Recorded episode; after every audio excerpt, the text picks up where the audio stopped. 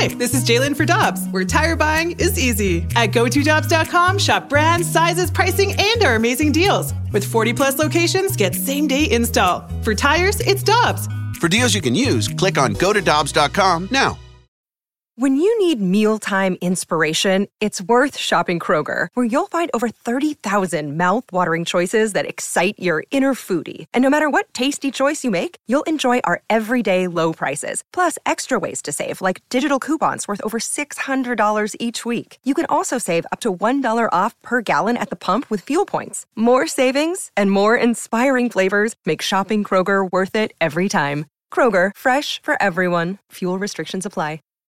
Time now for the B K and Ferrario podcast, presented by Dobbs Tire and Auto Centers on one oh one E S P N.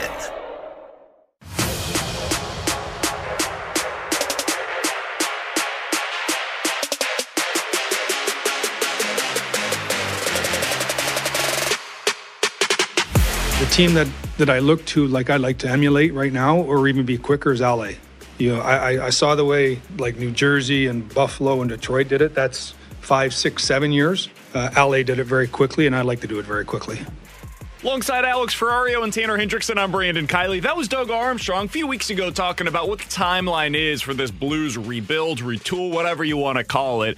Alex, the Blues are back in action tonight, and they're going up against a team that has done something very similar to what the Blues are trying to do right now. Now, the Minnesota Wild weren't in like a championship core contention era, but they were annually making the postseason. They were a team that was consistently getting right around that one hundred point threshold, and then they went through some lean years where they had to fire their coach as a result. So, from two thousand thirteen to two thousand eighteen, they made the playoffs six straight seasons. Not a lot of those were losing in the first round, but neither here nor there. They missed the playoffs and finished last in the Central Division in two thousand nineteen. They ended up picking number twelve overall that year, Alex. The following season, two thousand twenty, they finished sixth in the division, but we all know, weird year. You ended up having the qualifying round and the bubble situation. They picked number nine overall that year as well. They fire Bruce Boudreau. They hire Dean Evason. They've made the playoffs every year since. And now they're about to be in their third straight season of making the postseason. You look at where they're at points-wise. twenty twenty-two, they had one hundred thirteen. We all know how that season ended for them. Good job, Blues. Yeah. This year, they're already at an eighty-four point threshold. They're at a six thirty points percentage. Alex, as much as he talked about the Kings as being the model for the Saint Louis Blues, is there a way for the Blues to also follow the model that the Wild put out there where they were able to kind of spin off this previous core into a new era of contention? There is, but it's going to have to be something that Doug Armstrong has never done in his past. And by that, I mean buying players out. Because the reason that they got to this point was when Bill Guerin took over with the Wild and he was able to buy out Ryan Suter and buy out Zach Parise. That was the leadership core. I believe they also shipped out Mikko Koivu. Like, you had a leadership core that wasn't working, and you shipped them out and you went somewhere else with it. Could you argue the Blues kind of did that at the deadline? Just not- going to say. Go for it. They started that, but they're also tied to long-term contracts still, and that's what the Suter and Parise was. That was something that they had like five more years on that contract. They had to get rid of it. So it's a mix of the leadership and also contracts that hamper your ability to make other moves. But then the third leg of this argument is you got to start hitting on your draft picks. You've got to find that one cornerstone franchise player that you draft and then start building around it, because, you know, they were able to select in previous years Jonas Brodin, tenth overall. They were able to select like a Joel Eriksson Ek, who's a pretty significant piece, at twentieth overall. And I could argue that the Blues have done that in the fifteen to twenty range. They found guys that have been impactful players. But Kirill Kaprizov was the difference maker for them. You drafted him in the fifth round, and the guy has become a franchise player for you. And ever since then, you had the couple of years where you were bad, where you selected Matt Boldy twelfth and then Marco Rossi ninth. That is just the additions onto what they have in place right now. So to trend in this direction, I loved where you were going with it, B K. You started it. You started it transitioning away from your leadership core, and now you put the onus on Thomas and Kyrou and Buchnevich and these players. But the one piece for you to be the Wild is find your Kaprizov. And they might have that opportunity this offseason if they get a good draft pick. Could you argue that they have their Kaprizov already internally in Jordan Kyrou? Because we had those these conversations last year. I remember coming out of the World or not, the World Baseball Classic, excuse me, uh, the Winter. I don't remember that. The Winter Classic. It was, would you rather have for the next five years Kirill Kaprizov or Jordan Kyrou? I think the answer is Kirill Kaprizov, and it was then, it continues to be right now, and it's because of his two-way game. He's just a better defender right now than Jordan Kyrou is. But if you're looking for dynamism, I mean, you could at least make the argument for Jordan Kyrou. Kirill Kaprizov, though, this year, forty goals already. He's on pace for forty-five on the season. So he's an outstanding player. I'm not trying to talk down about who he is as a player, but c- could you say that Jordan Kyrou is that guy already? And that they're looking more for the depth pieces that the Wilds have been able to either develop or sign. I could see it if you squint hard enough and say, like, maybe he is that guy for you. The only difference is last season and this season, I, I Kyrou seems to me like an eighty-point player, eighty, eighty-five-point player. I mean, Kaprizov last year was a one hundred-plus point player. That's, That's the difference between Kyrou and Kaprizov. And Kyrou is kind of this player where you're trying to figure out who works well with them. Kaprizov's, you put him on the ice and everyone else meshes around him. So that's just the difference between a franchise player and a elite winger, and I think that's what you have right now in Kyrou. You have a elite winger slash centerman in Pavel Buchnevich. You have somebody who could get there in Robert Thomas. If you find the Kaprizov, that's how you can become the Minnesota Wild. And again, you have that opportunity this offseason, but that's not the end-all, be-all of it. You still have to be able, like, Minnesota's able to do this because they have two really good defensemen in Jared Spurgeon and Jonas Brodin. They've had good depth pieces for the last couple of seasons that have complemented what they've got. They had a line that was literally an identity line with that Grief line. I mean, th- we went into the postseason, and we weren't even talking necessarily, like, Kaprizov was a big part of our conversation, don't get me wrong, but really it was, man, how do the Blues line up with that uh, Grief line? How, how do they... Yeah. How do they find a way to match that physicality? And they, the Blues did. They found a way last year in the postseason. The Blues have to develop one of those lines as well. And the question with that is, do they have those players already? Like, Maybe. Is that the Jake Neighbors? Can that be Snuggerud? Can that be Alexandrov and Toropchenko? Is Blake giving you some of what that line brought to be. the Minnesota Wild? You Especially know? If you look at what Jordan Greenway was for the Minnesota Wild and what a Sammy Blake could be. Could be. I think they're very similar players. I think the framework is in place to be like the Minnesota Wild. It might take a couple of years. Maybe it's Shin, Blay, and Neighbors as that third line that kind of matches the identity of what that line and was last year for Minnesota. And if you get a top four pick, that's what your third line looks like, because you could be talking about that player being on your second line right now. The question, though, is does Doug do what Bill Guerin did with Minnesota and say these players aren't working for us? We're going to have to pay them to go away so that we can focus on what we have now. My answer is no. I also think that the Blues, because their players are a little younger, those players, instead of having to buy them out, you might be able to trade them. You might be able to get something in return.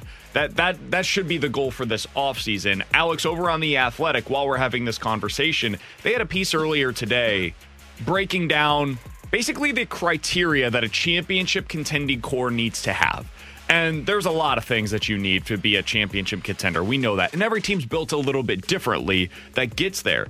But they have some things in common, and there's twelve different pieces. It's basically like you need an elite center, elite winger, an elite defenseman, and an elite goalie. That's the starting point, and then you build down from there. Right now, if you look at the checklist for the Blues, they don't have a whole lot of this stuff. They basically have an elite winger in Pavel Buchnevich and then do not fit the criteria for anything else based on the way that guys have performed so far this year. That is in the analysis of what they have over at The Athletic. I'd like to go down this checklist with you real quick to find out, like, okay, if we did the skeleton depth chart of, like, placing guys in certain spots, where should they best fit? What do the Blues have? What are they missing to be able to get to where, you know, the Boston Bruins or the Colorado Avalanche are right now in terms of a championship contender? Do the Blues have an elite center on the roster right now, or is that something they still need to get? That's something they still need. They don't have it right now. And what? Alex, Robert Thomas. Yeah. I see your face, T-Bone. Yeah, I was surprised. twenty nineteen, they had an elite centerman according to this list. Is Ryan O'Reilly and Robert Thomas the same player? No. That's that's it right there. And Robert Thomas does it a different way than Ryan O'Reilly, and Robert Thomas can continue to mold his defensive game. But if you look at the elite centers around the National Hockey League, you don't have it. Even last season, I don't know if I would have considered Robert Thomas an elite centerman. top-line centerman, yes, it's the conversation we do with defensemen, but he's not elite yet. Top-line center, Thomas? I would say yes, absolutely. Elite winger, Buchnevich? Yes. Yep.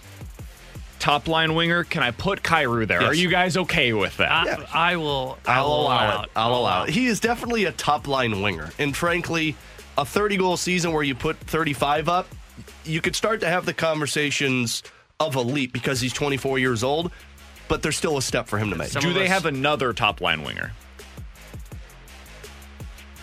Right now. So Buchnevich, Kyrou. Probably I, say no. I, I don't I don't believe so. Okay. Maybe Verona can be that next season, but right now, no. I agree with you guys. Top six forward, I think you could put Shin into this category. Absolutely. Agreed. Do they have another? Yeah, I, I would put Kapanen in this list. Would Kapanen fall into that? I would put Kapanen in this list. I'm going to say question mark for now. I think eventually he could be that guy, but I'm going to say question mark for now. Elite defenseman. Do you guys think they have one on the roster currently? Well, Alex? Guys, this might surprise you. Yes. No. Oh. Do you do think not. They have a number one defenseman? They do. Parayko. Parayko is playing like a number one defenseman yeah, right I'm now. I'm still going to go with no. Do they have any other top pairing defenseman in no. your mind? Can Falk fit that criteria?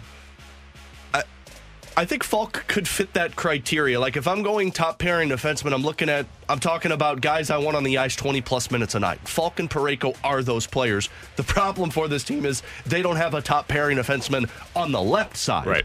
They, I, they have depth defensemen on the left side. I actually think I'm with you. I think that Justin Falk can be. I think he was that last literally this time was. last year. Yeah. So I'm going to put him down for that right now. And then elite goalie, The Athletic would tell you no, but we know when Binnington gets into the postseason, he can fit yeah. the criteria of an elite goaltender. Anybody who argues that is just incorrect. So the things that right now either are question marks or still need to be addressed either in this offseason or before they get back into being in contention. They need an elite center. They need another top line winger. They need another top six forward potentially. That's a maybe. They definitely need an elite defenseman, and they need another top pairing defenseman. Right. You could do that in one offseason. It is a lot. I do think that there are potential answers for some of these questions internally.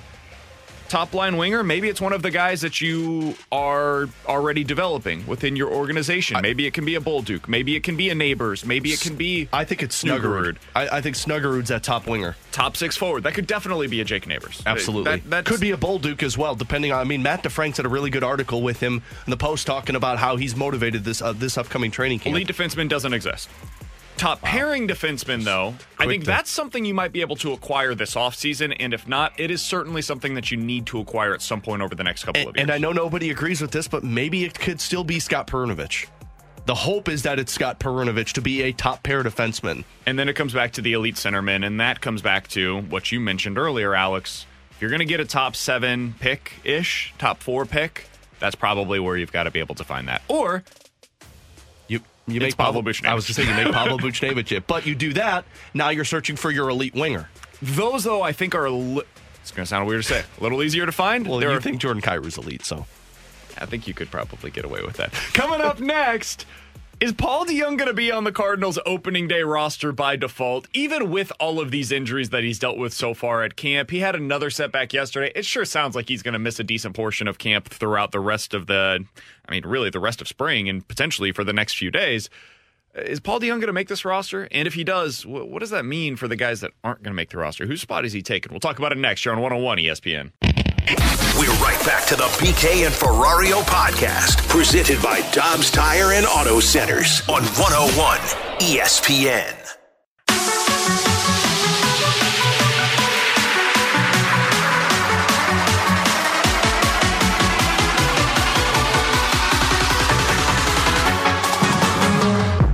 Paul DeJong pushing off this roster that legitimately should be on the roster the way that it's set up. Who's he pushing off? Alongside Alex Ferrario and Tanner Hendrickson, I'm Brandon Kiley. That was Brad Thompson yesterday on the Fast Lane. If you missed any of their show, it was a good one. Check it out on the podcast page, one oh one E S P N dot com. The free one oh one E S P N app is where you find it. It's all presented by Dobbs Tire and Auto Centers. Alex, that's a question that we've been talking about a bit as well. Is Paul DeJong a guy that everybody wants to watch on a day-to-day basis for the Cardinals in twenty twenty-three? Frankly, no. Is he a guy that's taking away opportunities, though, from somebody else that is more deserving? My answer is kind of know. I, I don't know who else was going to make this roster that has just torn it up at camp that won't, because Paul DeJong is on the roster. That being said, this injury situation is worth monitoring, because it is once again rearing its ugly head. This comes from Ben Fredrickson's piece earlier today over on the Saint Louis Post-Dispatch. Cardinal shortstop Paul DeJong has lower back tightness. It's going to keep him out of, of Grapefruit League games for, quote, at least a few days, according to manager Ollie Marble. He was scratched from Tuesday's lineup and replaced by Masyn Winn.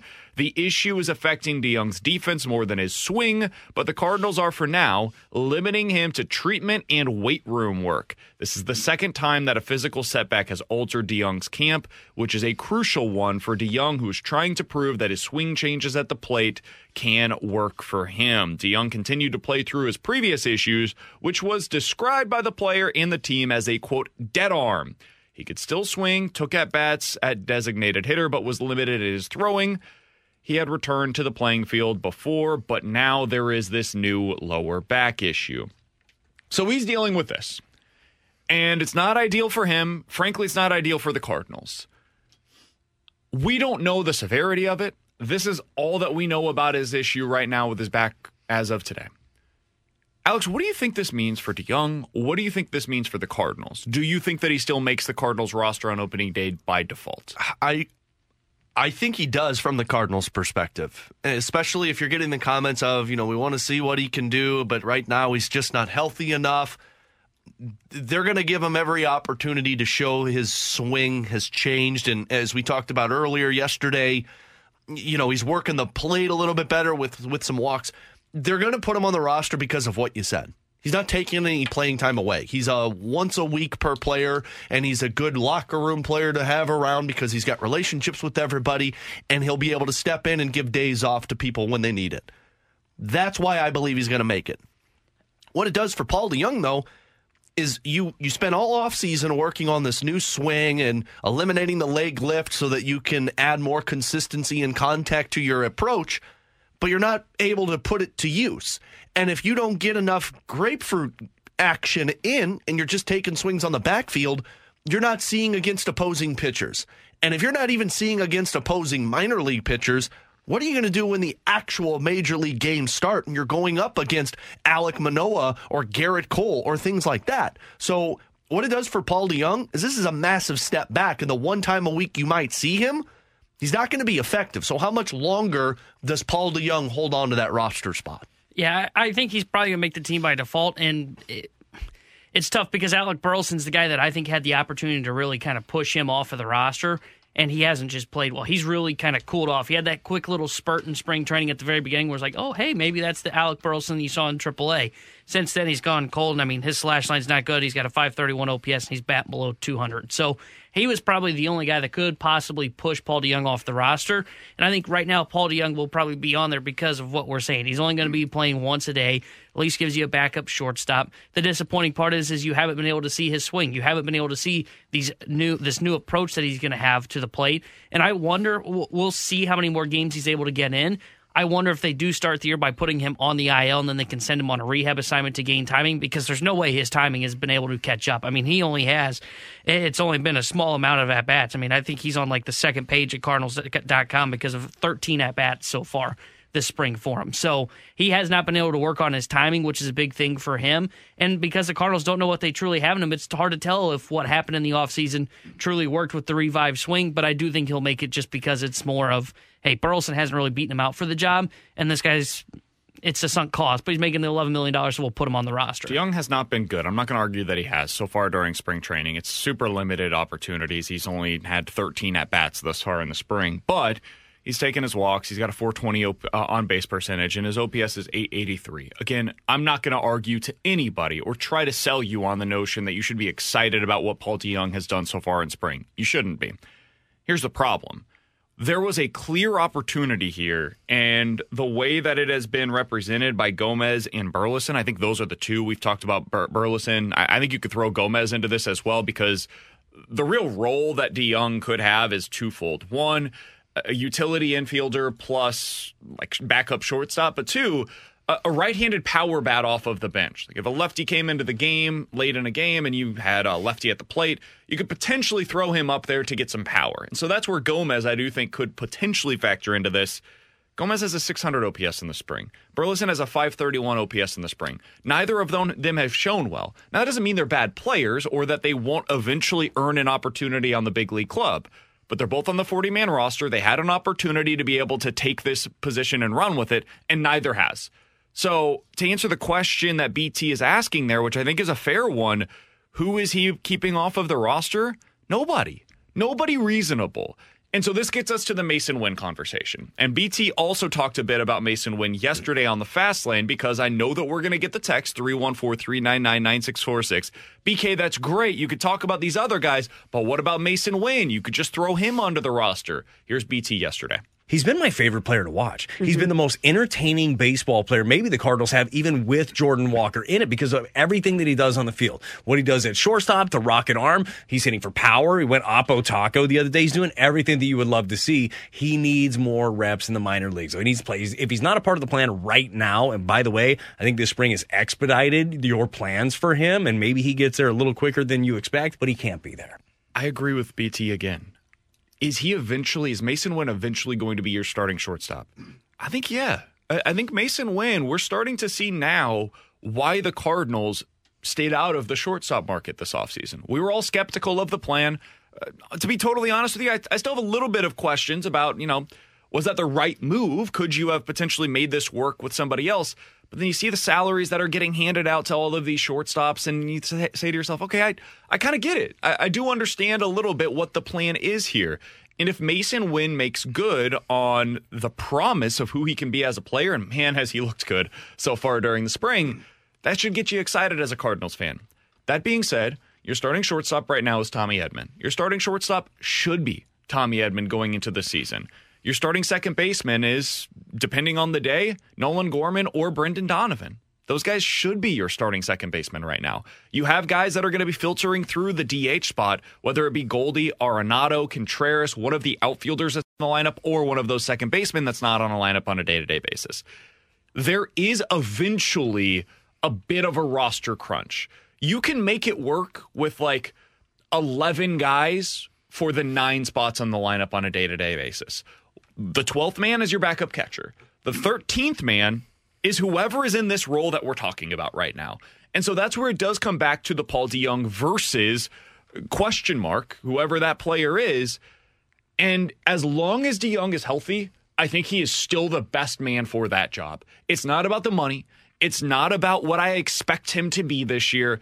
It's about the fact that you've got him in a role where he's not going to be playing very often. He does have defensive value still in the middle infield, and it allows you the opportunity to buy more time for Masyn Winn to develop. When Winn's ready, when he bangs down that door the way that everybody was talking about, maybe Nolan Gorman would last year, and he did eventually bang down that door, then you can make harder decisions about what your roster looks like. But he has not forced you to do that yet, and the Cardinals do not need to make that decision just yet. That's likelier to happen either in the mid or late portion of this season. I I, I get it, and I'm with you. Masyn Winn shouldn't. Masyn Winn's not even a thought for me until next season, because I don't want him to be a part of this club until next season, because I got my roster. Masyn Winn, go be the stud in triple A all season. That could change depending on injuries and performance and stuff. But absolutely. Yeah. But if everything plays out the way we expect it to, Masyn Winn be the stud in triple A all season. But uh, me personally, I would I would rather see like a Alec Burleson or a Moises Gomez or something like that in a Paul DeJong spot, because at least I know that the bat can play in a D H spot once or twice a week, maybe more, uh, more than Paul DeJong there. But yeah, I mean, it, Masyn Winn has been just as exciting, if not more, than Jordan Walker this spring training. And I gave you the comp in the office earlier. Uh, Masyn Winn needs to be your Edgar Renteria, because you stayed out of this market for two straight years. Tommy Edman is not going to be the shortstop for the next five to six seasons for you. So you need to find that guy, because you've been playing this game for the last ten years of finding out who's going to be your shortstop long term, and you've never figured it out. Figure it out with Masyn Winn. Be Edgar Renteria. And then my my concern over not going after a shortstop in free agency will be eased. We got this from the three one four. Guys, how much did Bowtie pay you to do a pro DeJong anti-Winn segment? If that's I, what you heard us saying, then I don't know what to tell you. Because I'm not pro DeJong. I'm pro the thirteenth man on the roster gets too much discussion.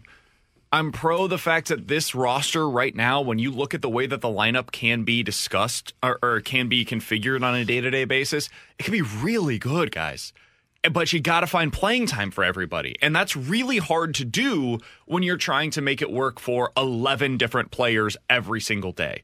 When you're only at ten, maybe you could do it. eleven, maybe you could push it there.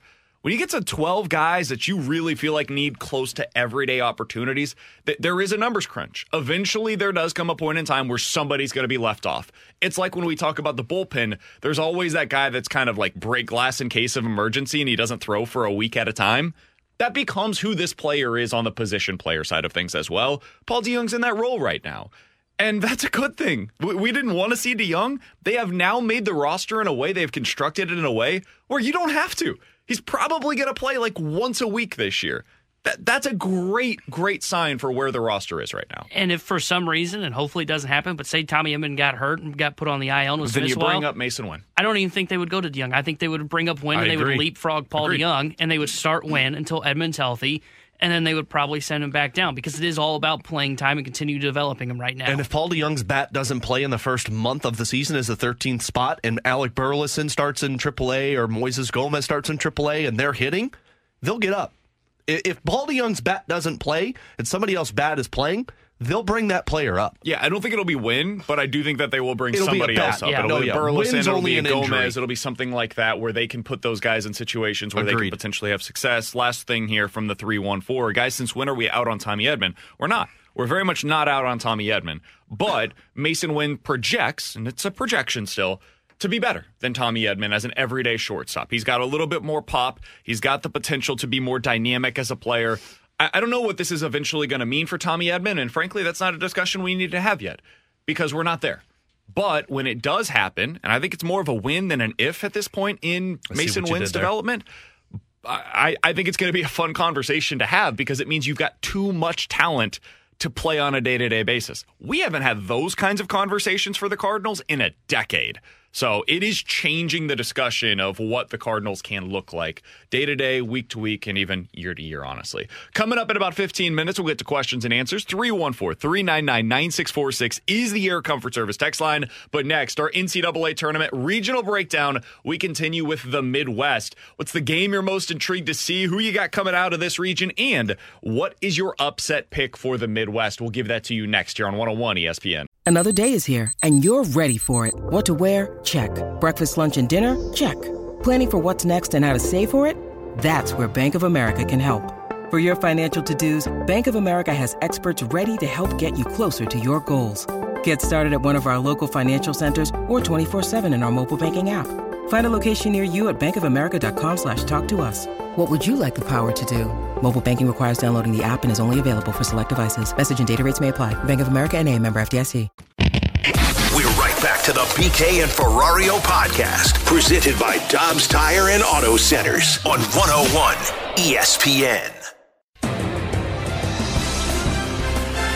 Alongside Alex Ferrario and Tanner Hendrickson, I'm Brandon Kiley. I've already had to make a change to my bracket, ladies and gentlemen. The Midwest region is the one that we're going to be breaking down today. Last night, Mississippi State lost to B K. Pittsburgh. Oh.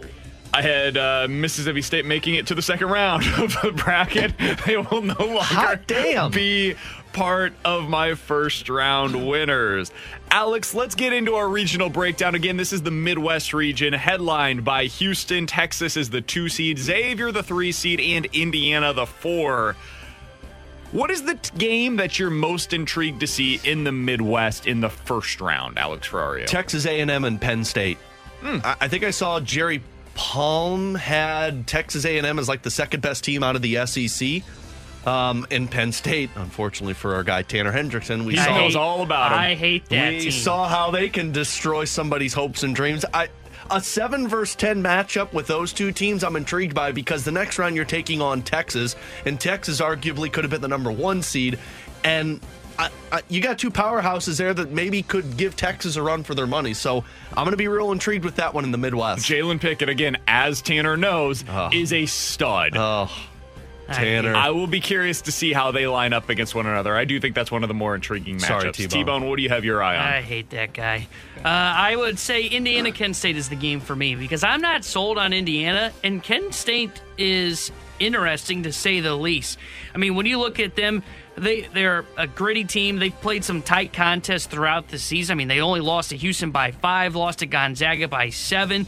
So they're a really good team, and they've played some tight games when they've played up to their level of comp- to the higher levels of competition.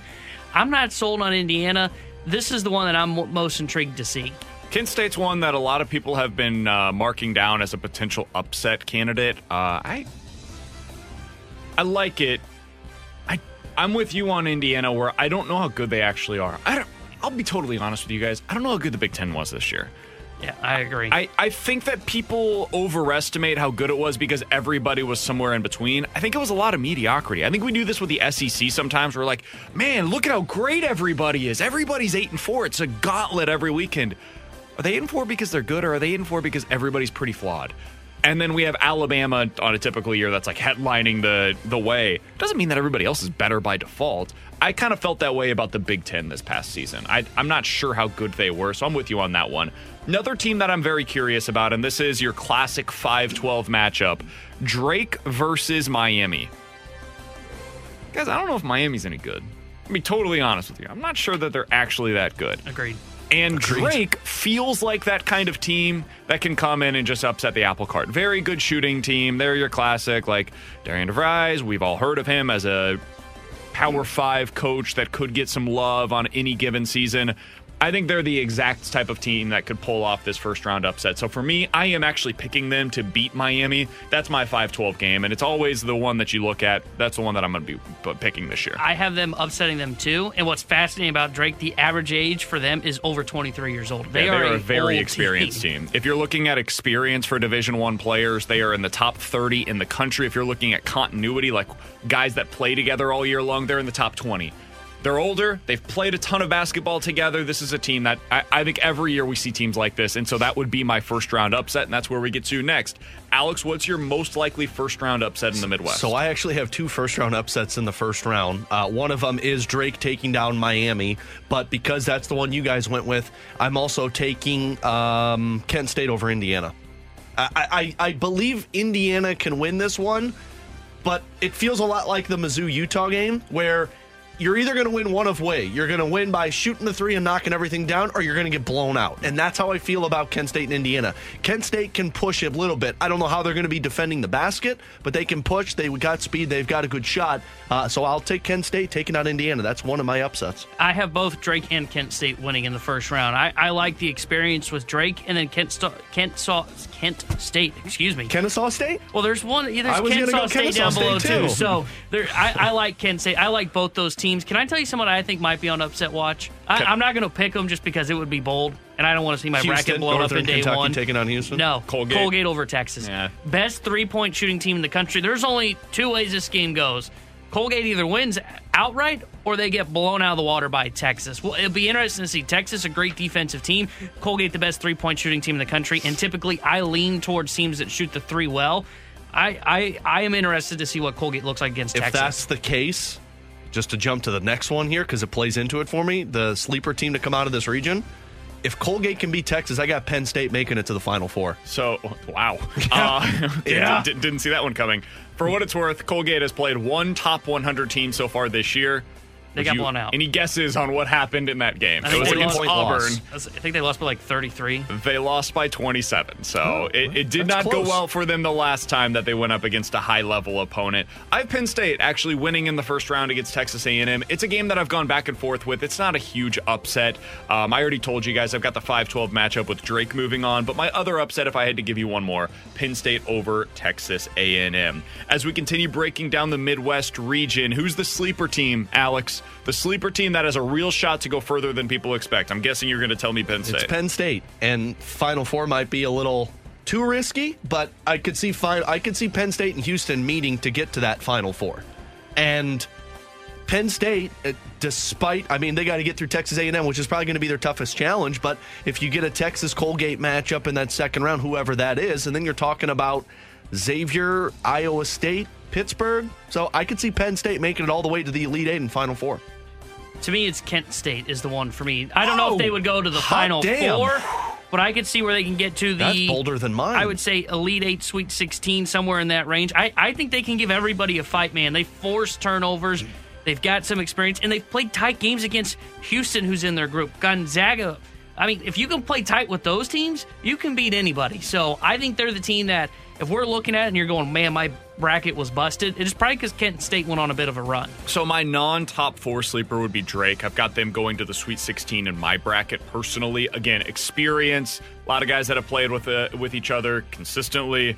Uh, I'm going to take Drake as my sleeper team. I do not think that they will make it to the Elite Eight, but if I'm going with one that's beyond the top four, that would be my team. My sleeper team to make it to the Final Four, though, is Xavier. I think people are sleeping on what Xavier has done so far this season. They're a top ten offense in the country right now. They are an incredibly high, high-performing uh, three-point shooting team. They have a win, multiple wins actually this year, over Connecticut, who a lot of people are taking. They just beat Creighton in the Big East Conference tournament as well. I, I think Xavier is a team that too many people are sleeping on right now. I'm picking them to get out of this region. Um, they are my quote-unquote sleeper, even though they're a three seed. Alex, who do you think is getting out of this region? I've got Xavier, as I just mentioned. I've got Houston. This is this is where the chalk comes into it. I've got Houston, Penn State matching up, and I've got Houston going to the Final Four out of the Midwest.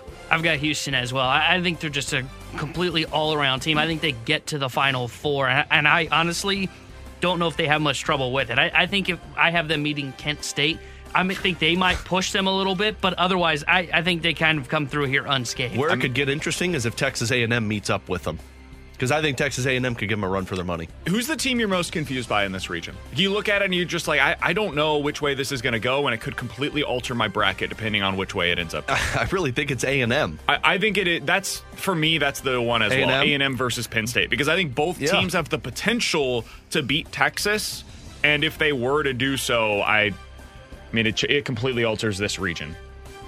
Mine's Xavier. I, I don't really know how to read ah, Xavier. No I, Penn I'm not, State there, huh? I'm not as bought. No, I'm not.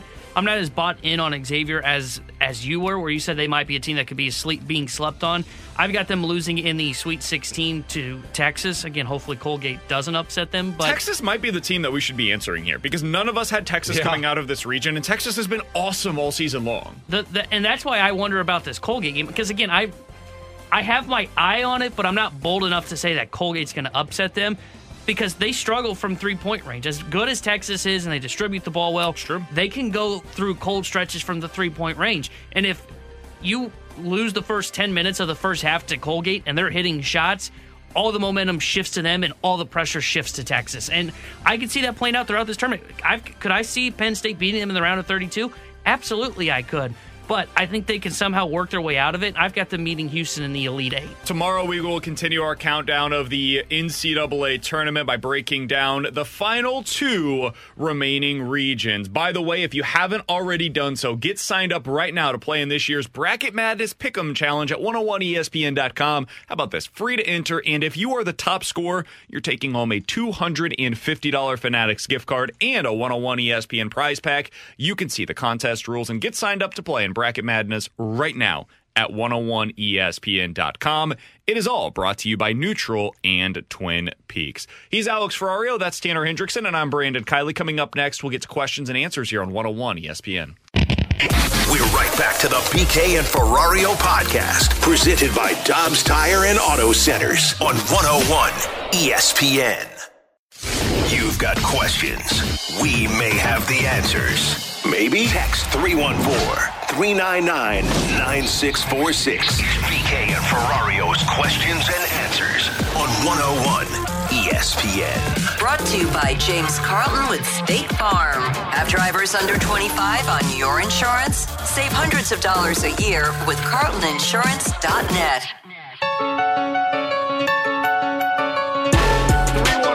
nine nine nine six four six is the Air Comfort Service text line for questions and answers. Let's get to your questions right now. This one comes from the six three six. Guys, do you think that Mizzou will make a Final Four at some point under Dennis Gates? I do. I live hopelessly optimistic.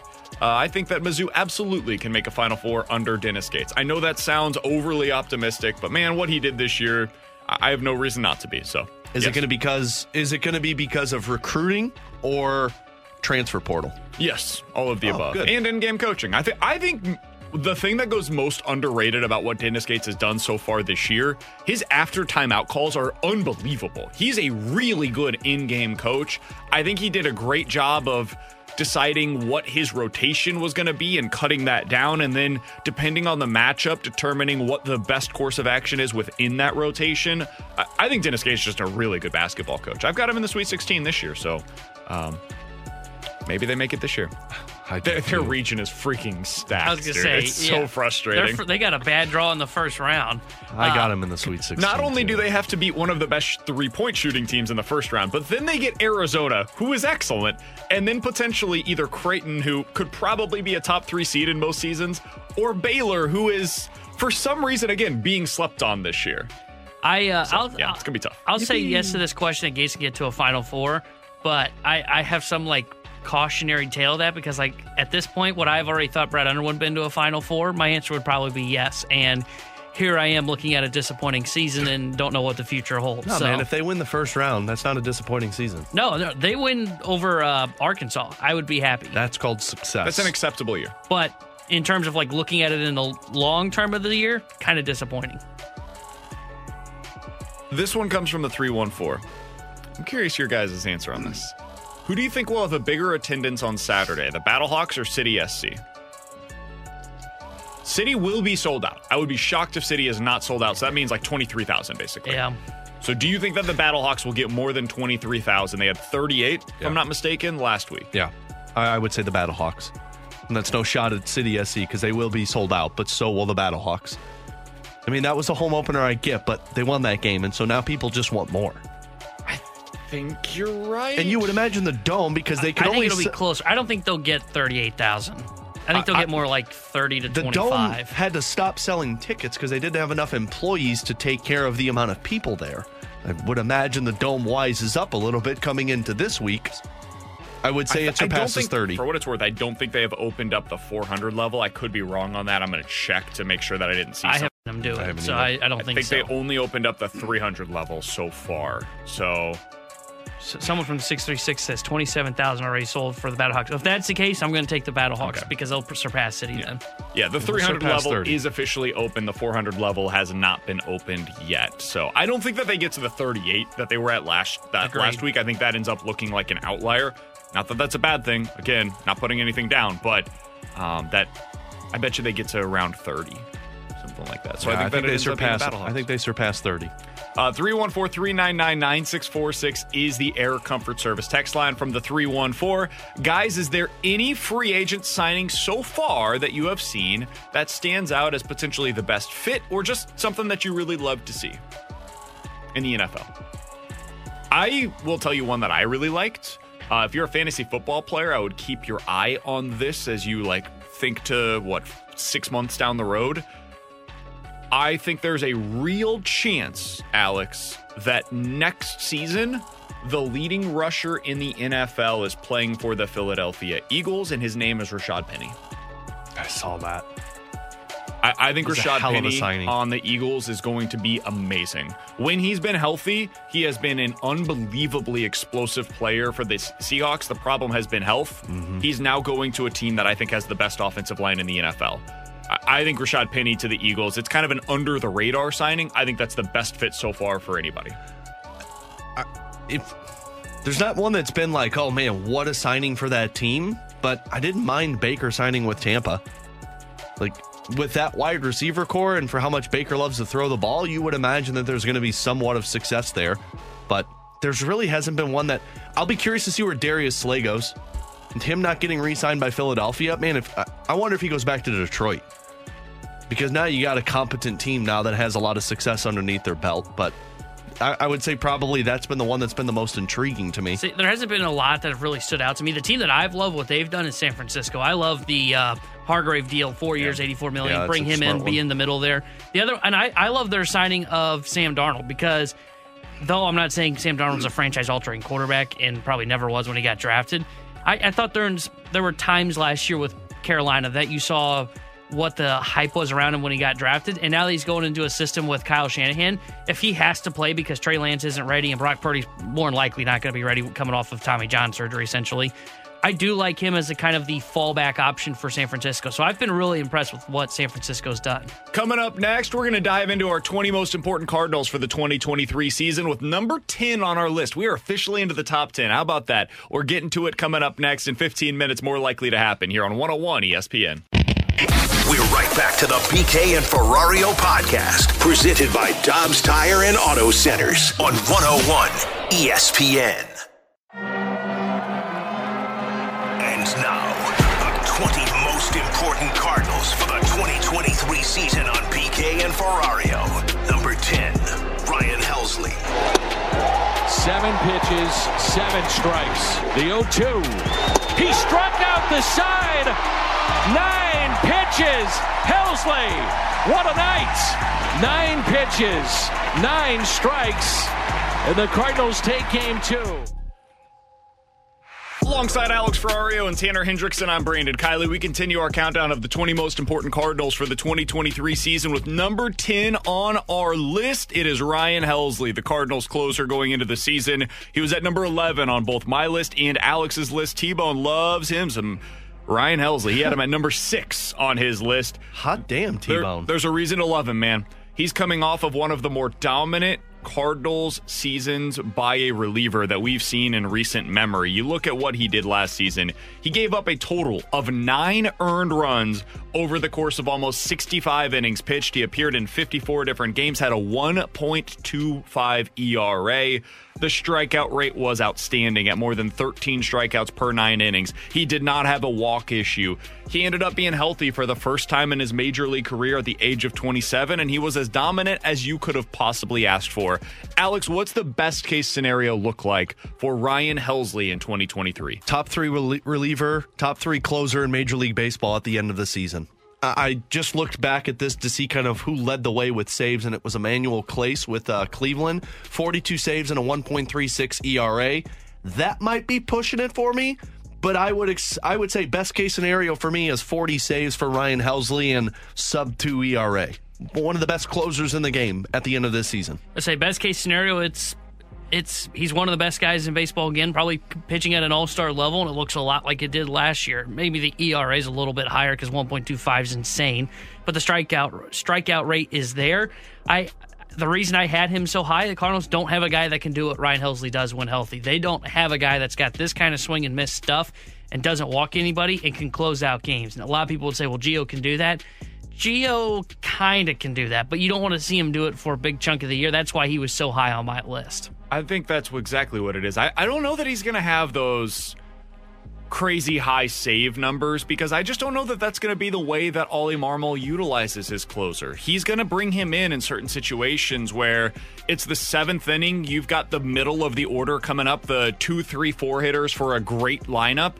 And that's where he's going to utilize it. He's going to say, you know what? This is the best spot right now to be able to, to close this game out. If you're looking for a comparison, guys, I think I've got one for you that could end up being what the the rest of Ryan or the next three, four years looks like for Ryan Helsley.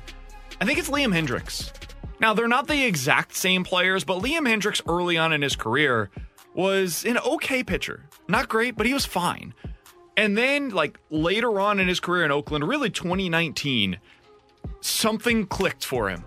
He had crazy high velocity, and he ended up even like getting it up a tick. It went from being around ninety-four, ninety-five for most of his career to being around ninety-six, ninety-seven, and now he's at ninety-eight. He went from being a guy that struck out one batter per per inning, basically, to thirteen Ks per nine. It's hard to know exactly what worked for him, but he upped his strikeout rate, he dropped his walk rate, and then everything else clicked into place. And now for the last four years, Liam Hendricks has been one of the better relievers in all of baseball. And if he was available this past offseason, we all were in favor of finding a way to go ahead and acquire that guy. I think that's what you're hoping for. You're hoping that what happened last year is just the start of something that can be sustained for Ryan Helsley. So that's the best case scenario. Alex, what is the worst case scenario in your mind for Ryan Helsley? I guess worst case scenario. And would... let's not bring up injuries just because yeah. that's a worst case scenario for every pitcher. Worst case scenario is he, he loses his touch as the closer. Maybe you get the yips, something like that. And not saying that that happened to him, because I think it was, was whatever took place at the end of the regular season that carried over into the postseason last year. But worst case scenario is you lose Ryan Helsley as your everyday closer. Because if you don't have him, I'm on the side of Tanner. You don't have a closer. Giovanni Gallegos maybe can get you through a week, but that's it. Because we've seen him have the ups and downs. And, you know, you don't have, although he was injured last year, the Alex Reyes fallback that we used to talk about.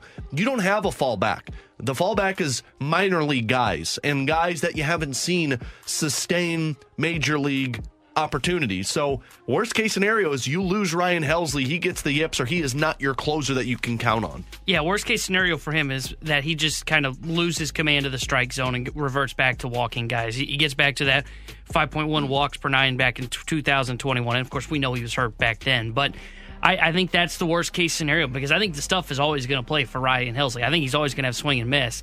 But can you command? That will be his biggest question mark, because it was the, that was the issue with Alex Reyes outside of health, was he had the swing and miss, but he'd be erratic at times. And I think that's the worst case scenario, to where he becomes erratic. It looks kind of like the Alex Reyes experience, maybe, where you're going to see some spurts of swing and miss, but you're also going to see spurts where you're like, man, can he be our closer? And if again, if he fails, and it's why I had him all the way up on my list, if he fails, not only is it a changing point for the Saint Louis Cardinals season. They go from a team that might be shopping in the reliever market to having to be massive buyers and looking at some of the top-end guys and selling some of their best prospects to fix the bullpen. I think it's that strikeout rate. If that strikeout rate comes down, suddenly there's a lot more concern about Ryan Helsley, because last year he was at forty percent. He also did have not a high walk rate, but he walked eight percent of the batters that he faced. It's more than what you'd like to see from a dominant closer, but it's fine because he more than makes up for it with his strikeout rate. Again, thirty-nine percent last season.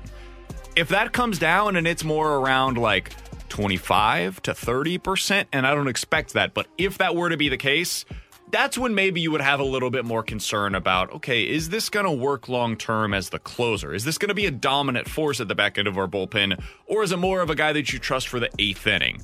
That would be my like worst case scenario, is you've got a question on whether or not you trust Ryan Helsley to close out games going into the postseason. Right now, I don't. I don't have that concern, despite what happened last year, because I do think what you said, Alex, is true. I think that had more to do with the injury than it did anything else. So Ryan Helsley, number ten on our list of the twenty most important Cardinals for twenty twenty-three. While we're on the topic of their bullpen, Alex, did want to bring up a couple of guys that I've I think have earned some pretty high marks based on what they've done so far throughout spring training.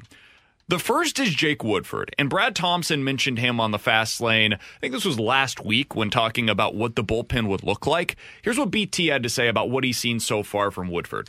The way that Jake has thrown the ball, he is firmly on this team right now. I don't see how you couldn't, unless you just really wanted to utilize him as insurance at triple A to start. But it's been nine innings for him so far in spring training. He's only given up uh, one run, and he's looked great, man. He's done everything that he can to be a part of this staff. Now, yesterday didn't go great for him. He ended up giving up a few runs in that one. He's now at twelve point two innings pitched so far, and he's given up four earned runs, including a homer. But I think what's most impressive to me, guys, is the strikeouts are suddenly there. He's been working on that slider. That was the homework assignment, so to speak, that the Cardinals gave him last year during the season. He took that with him into the offseason, and apparently the, the break that he's getting on that slider is something that the Cardinals are very happy with. Tanner, you mentioned this in your T-Bone three at the very beginning of spring training, and I think that I'm starting to lean your direction. I think if the season opened today, Jake Woodford, not Dakota Hudson, would be a part of that bullpen. The other guy that I would say has taken advantage of his opportunity is Zach Thompson, who, again, he's a guy that had some homework in the offseason. He is really relying upon his fastball and his curveball this spring. His curveball, I think, is the best in the organization. Like, I, it has more break than just about anybody. When we saw that against the Cubs for the first time, I was like, whoa, whoa, whoa. That's what people told us Matthew Liberatore's curveball was supposed to look like. I think Thompson is going to be the lefty that ends up breaking camp with the Cardinals. So those two guys, out of all of the competition that they've had in that pen, I think they're the ones that have really come out ahead so far. I agree with that. I, I think they're the front runners so far. And though, yeah, Woodford did have kind of a rough outing yesterday, it's really the first one this spring. I mean, he's holding holding opponents to a, a one ninety batting average so far through spring training. And the strikeouts are there, as you said. His slider does look better. I've seen a little bit on television. I think he is going to be the guy that does take that Dakota Hudson role. Hudson has allowed ten base runners and five innings pitched so far. And I don't know how he did on the backfields yesterday, but he hasn't been as impressive. And Woodford took his homework assignment and has shown that he was willing to work on this slider, understood what the Cardinals were telling him, and made the adjustment. And then for Zach Thompson, I, I thought he would win this left-handed competition, if I'm being completely honest with you. He's been by far the best one of the group. Cabrera's been erratic. Uh, you've seen Jojo Romero erratic. Packy Naughton's been erratic. Connor Thomas, who I had high hopes for, has been erratic. So Thompson's clearly run away with this left-handed job, and I agree with you. I think he probably does have the best curveball in the organization because it looks filthy so far. And he's had an uptick in velocity, too. I think he's thrown about yep. one to two miles an hour uh, fast faster than he was last year. So I think both those guys, I don't want to say they've won the job yet because a lot can still happen. There's still plenty of time in spring training, but I think they are definitely sitting in the driver's seat and definitely have a big edge as we're about, what would you say, halfway through spring training at this point? Yeah, we're getting close to being at the end of the road with this thing, and I think that what you're going to see is Woodford and Thompson be a part of that bullpen. I, I said this yesterday. I think it's kind of weird given what we saw from him last year. I don't think Andre Palante is breaking camp with this team on opening day, guys. And it's not anything that he necessarily did or didn't do. I think that there's just other guys that they want to see first. I think you'll see Palante. I think he's going to be a part of the big league roster, and I don't even know that it'll take that long to see him. But the guaranteed deals that they have already on the team, the roles that they have available, I think they're going to want Woodford in that spot as opposed to Andre Palante. And Woodford's swing and miss stuff is a big part of why. So um, I think that that's going to be something that we, keep, we we have to keep in mind as well, is this thing's going to churn. There will be bull, bullpen churn. You'll see a lot of different guys coming out of that bullpen at some point this year. What'll be interesting is I think they're going to start opening day with only one lefty. And I think they wanted more than that because I think the bullpen, and you can correct me if, if I'm wrong, I think the bullpen right now is, of course, your uh, guys that are always there, Helsley, Gallegos. You're going to have Hicks that'll be there. I think Rodriguez will be there because he's the Rule five guy. You will have um, uh, Helsley, Gallegos, Woodford, Hicks, Stratton, Verhagen, Thompson, Rodriguez is what yeah. I have right now. Yeah, and I think that's what it would be. I think that's what it's going to be, and that's only one lefty. And I think the Cardinals wanted two lefties, maybe three coming into opening day. And again, they'll rotate. There's a big cast of left-handers that'll be in the minor leagues. But I think they were hoping to be carrying more than that, and then nobody ran with the job. Every other lefty's been just kind of blah in spring training, or they've had a really bad spring training. Coming up next, we're get, diving into more likely to happen. You give us two scenarios. We'll tell you which one's more likely. Did you struggle there? This is like a weird pause. What happened? I oh, I so. heard like a weird pause. I thought he was like going to say we're diving into, and then he like paused, looked up at me like I, something was wrong. Well, thanks for ruining the tease, Tanner. More likely to happen next. We're right back to the B K and Ferrario podcast, presented by Dobbs Tire and Auto Centers on one oh one E S P N. What's more likely to happen? They'll figure it out. B K and Ferrario's most likely to happen.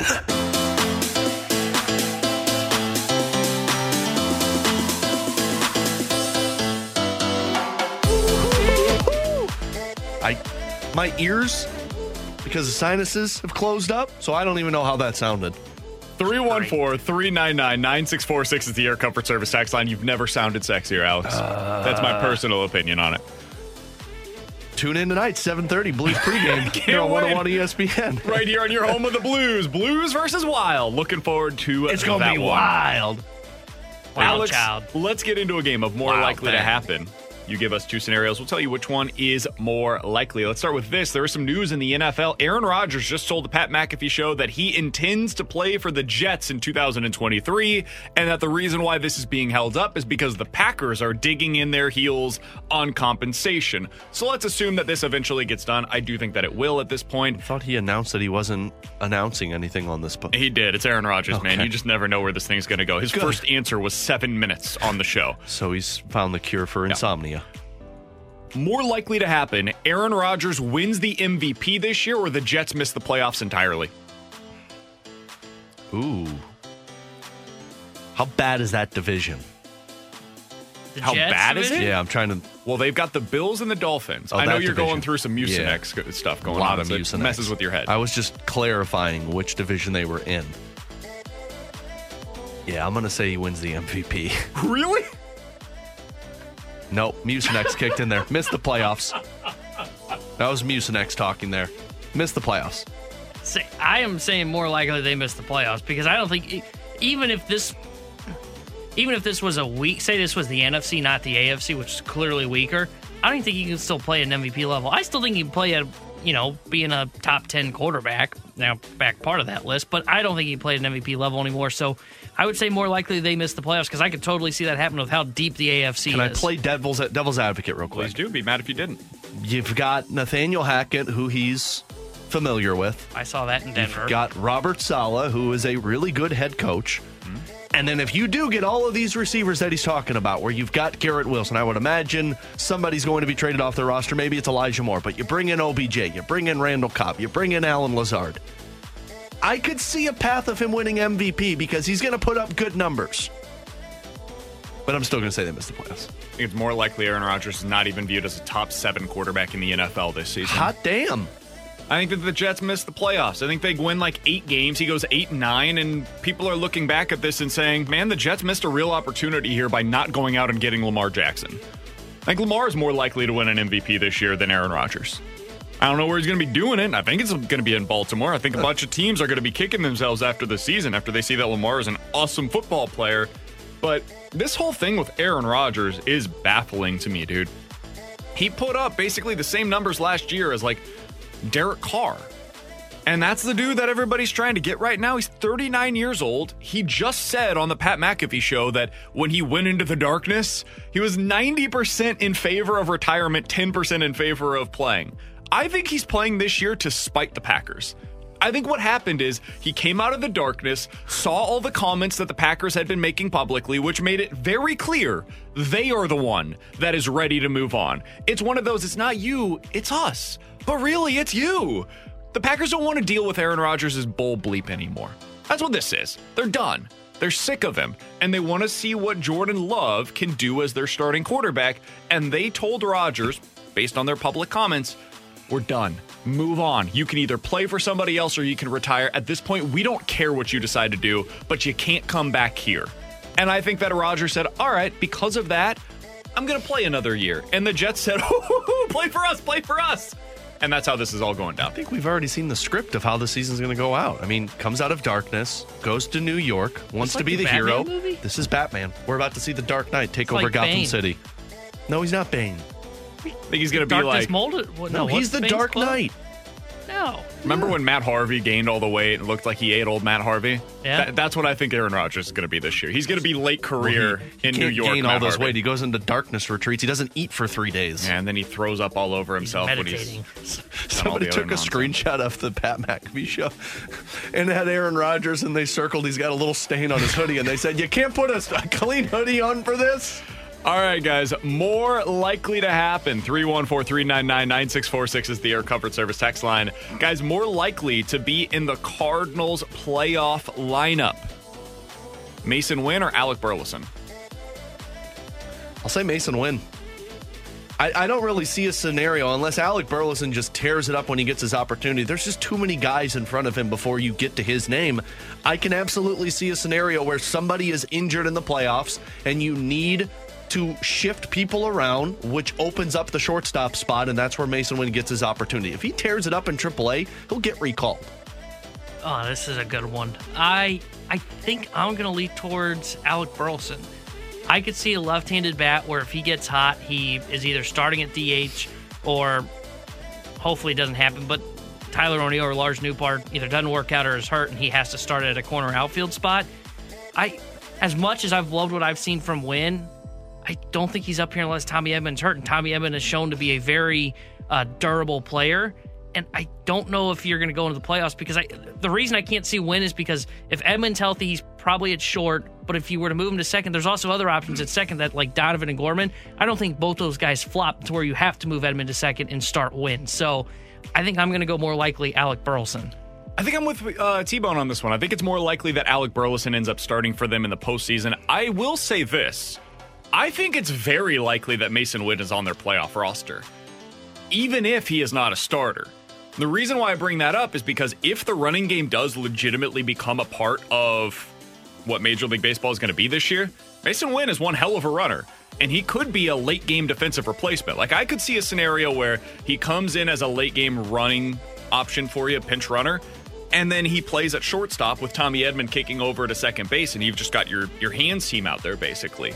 He essentially replaces Paul DeJong, but at that point, you're not worried about the development curve because the season is over by play. So I do think that he's a guy that could help them on the playoff roster. I do not, though. It's kind of like uh, Juan Yepes a couple of years ago where he was on the playoff roster, even though it was just as a pinch hitter, and then Mike Schill didn't use pinch hitters, so he didn't end up playing in that game. Okay, let the pitcher bat, man. But I do think that he's a guy that, that could help them in the postseason. So I think he's on the roster. This is a B K answer if there ever was one, but he doesn't end up starting. Alec Burleson is more likely to be the starter. Guys, more likely to miss the playoffs next year after winning their division a year ago. The Philadelphia Eagles or the Minnesota Vikings? Vikings. Vikings are doing all sorts of changes to their team right now. The Vikings might be bad next year. I think year. they might be. I mean, you. I know Adam Thielen wasn't good, and you've got K J Osborne, who you can use now, but, I mean, your offense, and they're, now they're talking about potentially moving on from Dalvin Cook.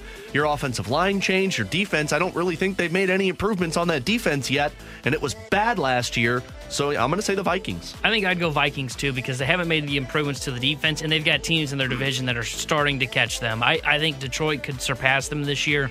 And I think Chicago, yeah. though I think they're probably a year away, they're starting to catch up to them. I And I haven't been impressed with Philly's offseason, but I still think they're a team that could still either maybe not win the division, but definitely can get in the playoffs. Minnesota, I mean, it's Kirk Cousins at quarterback. I don't trust him. And then your offensive weapon is Justin Jefferson. Like, I, I don't see Minnesota being that great. Hawkinson was good for him when they traded for him, but I could see where they missed the playoffs. How long till Justin Jefferson demands to be traded? He's coming up for his contract here pretty oh, soon, is he? right? I think he is. I think he's in the final year of his rookie deal. That sounds right. He might have one more year. Let me look that up. They'll pay him, that would be my guess. I would think that they would, but, man, players have never had more power than they do right now. Yeah, he's got one more year after twenty twenty-three. He'll play on the fifth-year option. I mean, if they end up being terrible this year, and you're Justin Jefferson, do you consider... Like, if you don't want to be there any longer, saying, hey, I ain't going to be here. They're not trending. Trade in the, me or not. They're not trending in the direction of being better. They're trending in the direction of being worse. And if I'm Justin Jefferson, I don't know if I want to be on and, a team that's going to be bad. And honestly, not even just from the Jefferson perspective, but to take it from the front office perspective for Minnesota, if you clearly don't have an answer behind Kirk Cousins at quarterback, which they don't right now, then I think you have to look at it and go, all right, we can get a lot of assets here by trading Jeff, Justin Jefferson. Although he is a great player and we'd love to re-sign him, we're not at that point in our life cycle to have him on our roster. I think you do it one more year at a minimum. I do not yeah, think this is a this offseason thing. This is a next year he potentially becomes somebody that's in play. I Like if we were doing a more likely to happen, Justin Jefferson re-signs for a new market-setting contract or he is traded next year, I would probably take the re-signs in Minnesota. But it's not a zero percent chance. I wouldn't have expected A J. Brown, Tyreek Hill, and there was one other last year get to get traded last year. And it sounds like to um, DeAndre Hopkins is likely to be traded this year. Jerry Jeudy might be traded this offseason as well. We just saw a report on that. So... Uh, it's definitely not a zero percent chance. I do think it's more likely that the Minnesota Vikings end up missing the playoffs. That being said, the Eagles' defense is going to be without Darius Slay, Javon Hargrave, T J Edwards, and Marcus Epps. They still have C J Gardner-Johnson, uh, Fletcher Cox, and Linval Joseph all remaining as free agents right now as well. That would be seven of their eleven defensive starters from a year ago that might not return in two thousand twenty-three. I think the Eagles will be very good. I think their offense will be excellent. That defense is something that needs to be rebuilt a bit, though. So it is going to be a little harder for them a, next year than it was this past yeah, season. They got my they got my wrecking ball Jordan Davis out there. He's going to replace Linval Joseph. So they've got yeah. an internal replacement there. Oh, he's coming. Coming up next, Marco Scandella. Been better than I think a lot of people expected since he returned to the lineup. Is he somebody that has earned an opportunity to play with Colton Parayko? We'll discuss that coming up next year on one oh one E S P N. We're right back to the B K and Ferrario podcast, presented by Dobbs Tire and Auto Centers on one oh one E S P N.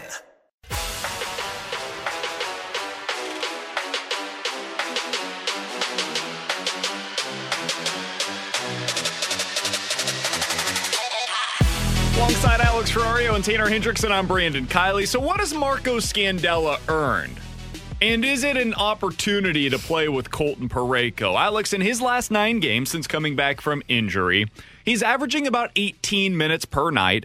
And in his last five specifically, he's a plus three. Now, if you want to get into what the opponents are, you could do that. Maybe you want to say that that's fun with numbers on my side. Maybe it is. Sounds I like you did think, it already, buddy. I do think that Marco Scandella has been playing better than anticipated. Here's the best part about Marco Scandella. Haven't really noticed him. To be totally honest with you, have not really noticed him when he's been on the ice. For a defenseman, a lot of the time, especially the way that Marco Scandella plays, that's a good thing. For that means Blues we're not defenseman. Seeing repeated replays of him getting beat or him not being where he needs to be in front of his own net. Uh, those are good signs for Marco Scandella. Craig Berube was talking the other day at Blues um, at Blues practice. He basically said, like, hey, listen, the, the hip injury was a real thing for him. It, it, it limited him mobility-wise, and now he feels fully healthy. Now, maybe this is something that later on we can get into with Drew Verhagen. Maybe that ends up being something that helps Drew Verhagen for the Cardinals as well. I'll set that off to the side for a what? moment. How did we just tie in Blues and Cardinals? Hip injuries, man. Marco Scandella has looked good. Do you think it is good enough, though, that he has earned himself an opportunity to play with Colton Parayko as the top pairing defensively? I do, and it's not even because Marco Scandella has played better or Parayko's been playing better. It's just because nobody has taken the reins on that left side with Parayko. I, I mean, we've seen Nick Leddy. I, I got to double-check this one because the limits on Money Puck are specific, but so Parayko and Leddy have played the most minutes together of any defensive pairing according to Money Puck. It's been bad. Expected goals against per sixty minutes is two point seven two. If you go down the list and isolate it to just ten minutes of everybody that Parayko has played with, I mean, Parayko and Leddy, two point seven two. Parayko and Mikkola, two point four six. I can keep going through this. Krug and Parayko, two point seven eight. Nobody has stuck with Colton Parayko. And even if you look at this season with Parayko and Scandella, it says that they played eighteen minutes together, which just must be um, in between line shifts. Also hasn't been great. But if Scandella is back to this, and Scandella has been dealing, and I know people hate this because it's like, oh, you're just making excuses. Jay Bomeister went through this with the hip injuries, and he came back, didn't look great, and then you get the play that he had in the final stretch of two thousand nineteen where they went onto the cup. He was phenomenal. But back in two thousand nineteen two thousand twenty season, Parayko and Scandella were arguably the best defensive pairing that played together. I think they wrapped up that season uh, with one hundred fifty-two minutes together, one point seven four expected goals against per sixty minutes. Which I'm is not, good. Yeah, it's very good. I'm not saying that it's going to be the solution to all of this, and now you've got your top pairing. But what I'm saying is, what does it hurt? Because Parayko and Leddy have not worked all this season. Parayko and Krug have not worked. We've even seen Parayko and Tyler Tucker play together, and it was a very short sample size. You don't have Scott Perunovich expected to be back this season. They're probably going to keep him in the minors. If I'm Craig Berube, let's see what Parayko and Scandella do. Can they find that magic that they had when we acquired Scandella and gave him that contract extension, because they played like a shutdown defensive pairing? So speaking of that, remember last year how we talked about the Blues basically using platoons yeah. with their defensive pairings, where the Parayko pairing would be almost exclusively starting in their own zone, and then the Falk and Krug pairing would be almost exclusively starting in the offensive zone. That's where we saw them at their best. You know what's happened since Marco Scandella has returned when he's been playing with Justin Falk? And that's basically the way that they've been utilizing him so far. They've been platooning him in the defensive zone. Exclusively. Marco Scandella and Justin Falk have been starting in the offensive zone less than fifteen percent of the time. That is like almost less than, it is less than, what you saw last year for Parayko. Now, I think there's two reasons why we should see a switch here. One, I don't think that's the best way to utilize Justin Falk. I think Justin Falk is at his best when he's moving the puck, he's getting up the ice, he's in the offensive zone. And so this is why I would go back to either Nick Leddy or Torey Krug with Justin Falk. Get them on the rush. Get them going on the offensive zone. Get them a part of the offense. Marco Scandella, the best use of him is this way. This is honestly the only use of him. It's why he's been utilized this way with Justin Falk. It's why last year he was utilized that way with Colton Parayko. I think Parayko has shown enough defensively, at least recently. I would like to see what that looks like again. Here's what you, I would like to see: Scandella and Falk, or excuse me, Scandella and yeah. Parayko in the shutdown role, Falk back to the offensive role. And here's what you can't have happen next season: you can't have Torey Krug being on your third pair. That's six and a half million dollars that you're specifically using on the power play. Krug's got to be back to a pairing mate. And last season, Krug and Falk were one of the better defensive units for the Blues. So if you're going to go that route, Scandella with Parayko and Krug and Falk. Let's see what that can do. Or maybe you go Leddy and Falk to where you can use those guys in the offensive zone. Because, frankly, Colton Parayko's been doing everything this season. And that might be part of the reason why it's been struggling, because you're relying on him to be the shutdown guy and to create some offense because everyone else has been struggling. Let's go back to isolating roles here. If we can go back to Parayko and Scandella playing against the other team's top lines and being that shutdown pair where you've got the length, you've got the stick reach, you've got the ability to close out plays fast enough, and if Parayko's playing with this newfound confidence, well, now you can start using Krug and Falk in the offensive zone more and not rely on them eighteen, nineteen, twenty minutes a night to be playing in the defensive zone. The other thing is, like, while the numbers overall have looked pretty good in terms of, like, the the score differ or the, the goal differential, all of that sort of stuff, the underlying numbers have not been good so far for Falk with, uh, Scandella. with Scandella. Yeah. Like, the expected goals for percentage is thirty-six percent for the Blues when just, they're on the ice together. That's just because they're putting Falk in a role he shouldn't be in. one hundred percent. And, and that's what I'm getting at here is, like, when they've had this pairing with Colton Parayko, the numbers haven't been great, don't get me wrong, but it's a it's a byproduct of where you're starting them at. Right. But when you've had it with Parayko, it's been better than this. You've expected more out of the Blues, and they've been they've been better at preventing high danger chances. They've been better at getting into the offensive zone from their own zone. They've been clearing the puck better. They've killed plays better. I'd like to see it. Maybe Scandella's not there conditioning wise. Maybe that's one of the questions here is just can he can he handle that you kind of time on ice?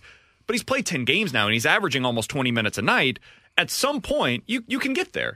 And maybe this means that you don't have him playing on the uh, penalty kill one night. So be it. Maybe you can find other guys that can fill into that role. So I, I would like to see Scandella in that role, see how he ends up performing there. The other big news from the Blues, Alex, Jake Neighbors sounds like he's getting back on track. He's closer than we, we expected. Uh, he was back on the ice. The last thing that he needs is to be one hundred percent cleared for contact. Could be another week or so, maybe two weeks. He, he's expecting to be ready for like the last nine to ten games of the season. What does Jake Neighbors, the way that he plays down the stretch, how, how does that factor into the Blues offseason plans in your mind? You figure out if he's ready to be a top six, top nine forward. I think next year on paper, he's going to go into your top nine. Uh, Doug Armstrong even said that. But can, can you be a top six? I don't know if they were happy with Toropchenko, although we like the way that he's played the last couple of games. The last game, they shifted him back to the fourth line and put Buchnevich back up there. If you really want Buchnevich to be a centerman for you next season, Jake Neighbors, here's your shot. Let's see what you can do with Thomas and Kyrou. It might not look pretty, but there's two different ways to look at that. One, it's the growing part of this to learn what you need to do on the defensive side of things. But two, also Doug Armstrong said, you know, we don't want to throw these guys into the ocean with a lead life jacket. You don't want to ruin him moving forward.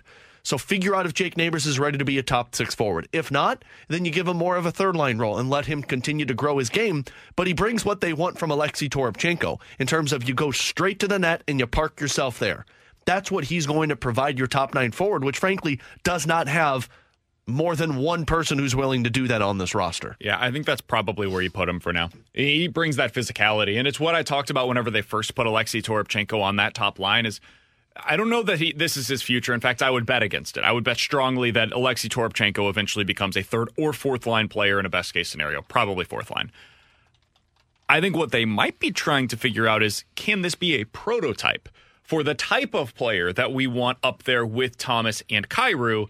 So when Neighbors gets back, can he be that guy? Yeah. Can he be that net front presence that you're looking for?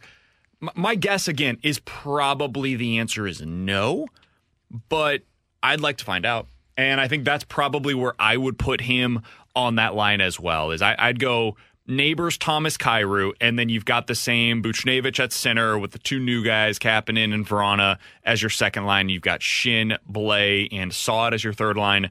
And then you're just going with Toropchenko and Alexandrov slash Brown slash Walker slash Pitlick, however you want to configure that final line. And let's see what that looks like for the final five to ten games of the season. And that'll influence your decisions going into the offseason. I, I think that's probably the way that it's eventually going to look for them. Coming up in ten minutes, we're talking to Brendan Burke. He's going to be on the call tonight for Blues versus the Wild. I want to get his thoughts on the way that the Wilds were able to so quickly flip their team from what they were to what they are right now. It took a year for them to rebuild, retool, however you wanted to call it. Can the Blues follow that path? We'll talk to Brendan Burke about that coming up in about ten minutes. The Junk Drawer is coming up next.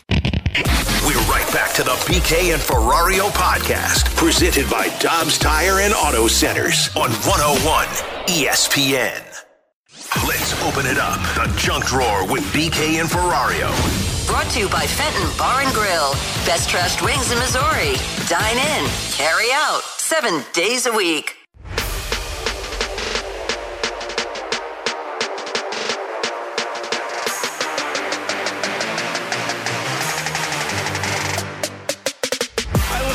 Junk Drawer here on one oh one E S P N. That's Alex Ferrario. He's Tanner Hendrickson, and I'm Brandon Kiley. Hey. Alex, have you thought about the proper time to die?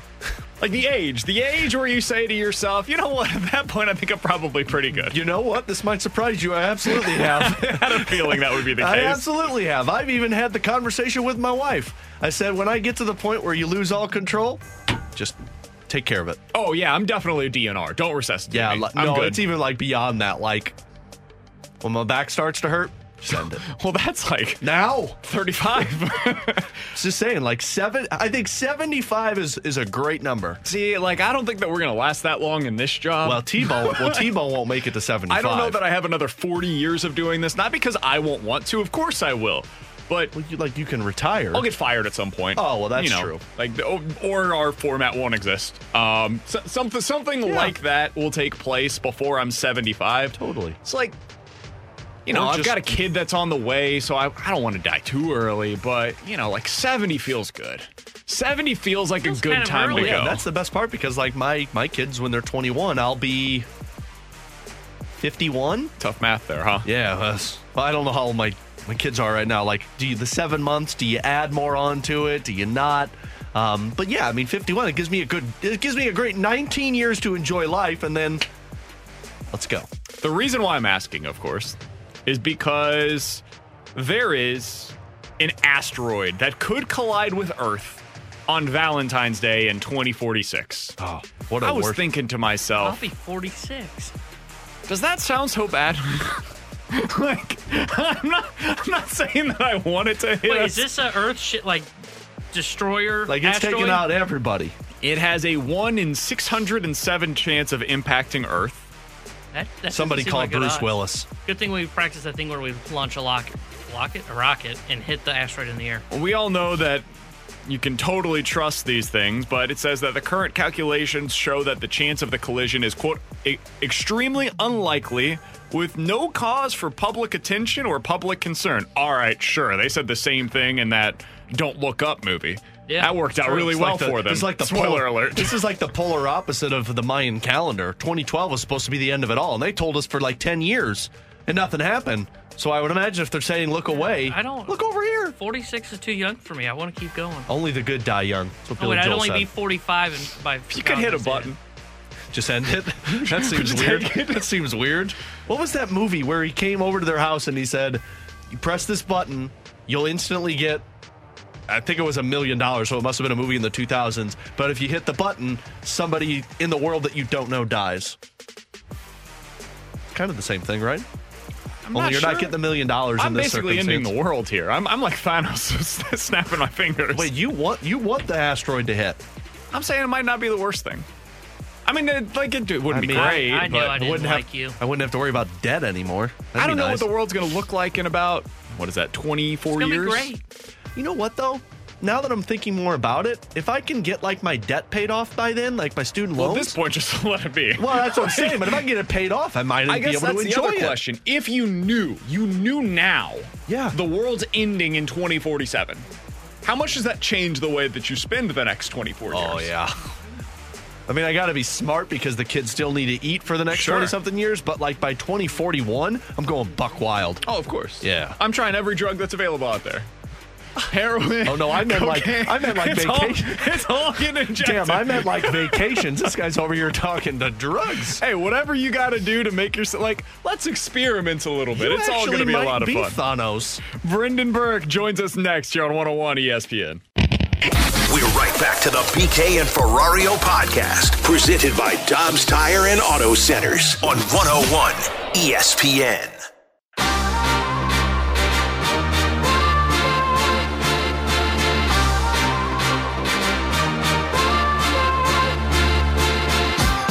Alex Ferrario and Tanner Hendrickson. I'm Brandon Kiley. It's B K and Ferrario here on one oh one E S P N, and we're happy to go out to the Brown and Crouppen Celebrity Line to be joined by the play-by-play broadcaster for N H L on T N T. He'll be on the call tonight for Blues versus Wild. He's Brendan Burke joining us here on the show. Brendan, we appreciate the time, man. How you doing today? I'm doing well. I'm doing well. Thanks for having me on. Absolutely. We're thrilled to have you. So let, let's start with this. Just when you're coming into a game like this for a team such as the Blues that is really playing out the string the rest of this season and hoping to find out what the team looks like for next year. What do you have your eye on in a game like this?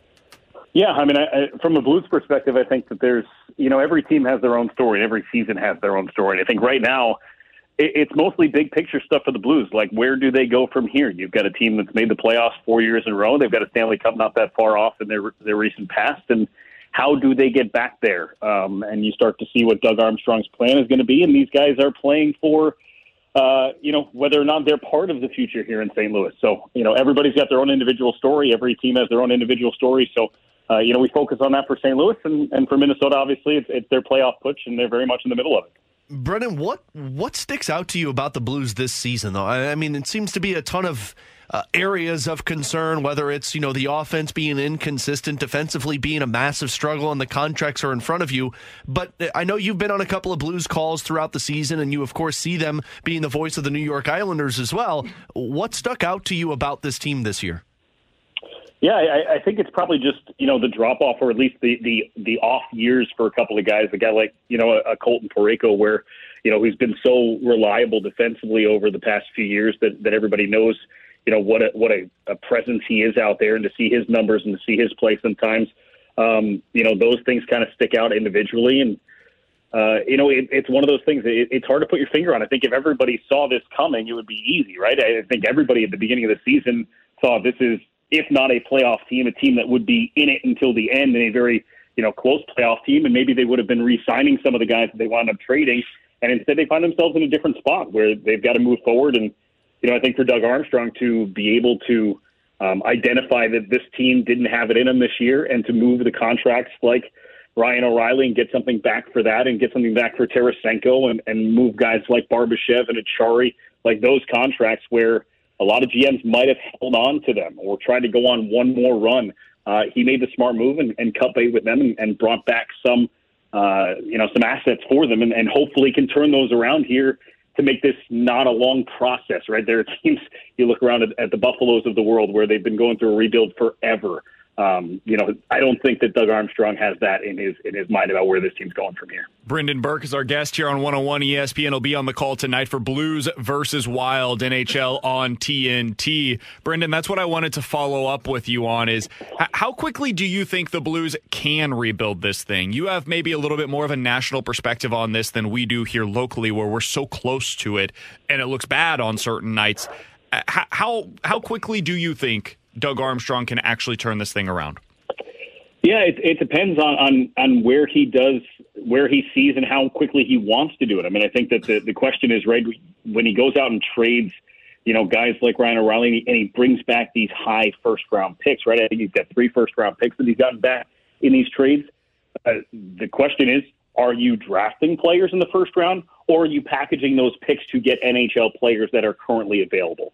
Um, and, and I think that'll be seen during this offseason about if he drafts guys, if he goes out and, and takes somebody in the first round at eighteenth overall or whatever it's going to wind up being, then it's going to be a longer process. But if he goes, all right, I've got a first-round pick, can I move this for a current N H L player that can make my team better next year? Then he's got his foot on the accelerator. And I think that's probably where he goes. I don't think he's going to use all these first-round picks to draft eighteen-year-old kids. I think he's going to turn these first-round picks, flip them around, and try and build something that can be, uh, you know, impactful soon. Now, how quickly that could happen Could it be next year or the year after? It could be. Could you be looking at the world's fastest turnaround like the New York Rangers, who went from telling their season ticket holders that they're going to be rebuilding to going to a conference final in three years? That doesn't happen very often. You need a little bit of luck involved there, um, but it could happen. So I, I think that if everything goes according to the Blues' plan and Doug Armstrong's plan, I think you're probably looking at that that three to four year turnaround as opposed to a six to eight year turnaround where you you're starting from scratch. So, so Brendan, when Doug talked about that a couple of weeks ago, you might have heard the comment where he said he'd like to be the L A Kings only quicker, and the Kings, of course, have done it a couple of years. But the one team that I do find intriguing, because it, it does seem like they're in kind of a similar situation, is a team that you watch every game, and it's the New York Islanders. Now, not so much of where they had to retool or rebuild, because they had five or six years back in the early two thousands that weren't great.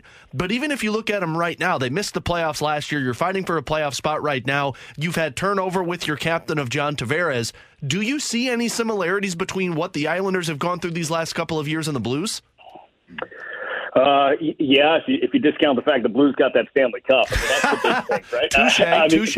That, that, that's the big thing. I think you're you're talking, you know, where do we go from here as the Blues? And every other team, I shouldn't say every other team, but so many teams in this league would absolutely trade places with the Blues because in, in, four years ago they got that Stanley Cup, right? That's the big difference. Everybody else has been rebuilding, trying to get that one magical year that y- you've had here in Saint Louis. So don't take that for granted. But yeah, I mean, you you the the salary cap world is is an amazingly complex world, right? You have contracts that you don't want to move, that you have to move. There are players that you think you have that are going to sign that don't sign, and all of a sudden Uh, you don't have anybody to fill that hole, or you've got, you know, what the Rangers are going through where they can't even dress eighteen guys uh, to play in a hockey game because of the salary cap. So uh, it, it's an amazingly complex world to navigate through, and at the same time uh, can create such parity and such, uh, you know, such quick turnarounds for teams where you don't think it's going to happen, and all of a sudden the team's like, listen, I can't afford to keep this guy. This guy, under normal circumstances, would never be available. But you know what? For that first-round pick, you can have him. You can fit him under your cap. So there are things like that that happen all the time. Uh, or one guy changes everything. And I, I hate to keep going back to the Rangers, but you talk about how quickly they rebuilt. Signing Artemi Panarin accelerated everything on the Rangers' timeline. Uh, you know, a lot of people point to their timeline and go, well, they, they hit the lottery and they got the first overall pick and the second overall pick in back-to-back years. Lafreniere and Capo-Kakko are not the reason this team is as good as it is for the New York Rangers. So uh, you sign one key free agent and, and things can turn. So, um, you know, the Islanders are kind of in, in that boat. They they made it to back-to-back conference finals. Uh, and then they, they had a really rough season last year because they went through COVID problems. They opened a building, so they had to start on a thirteen-game road trip. So kind of got derailed a little bit.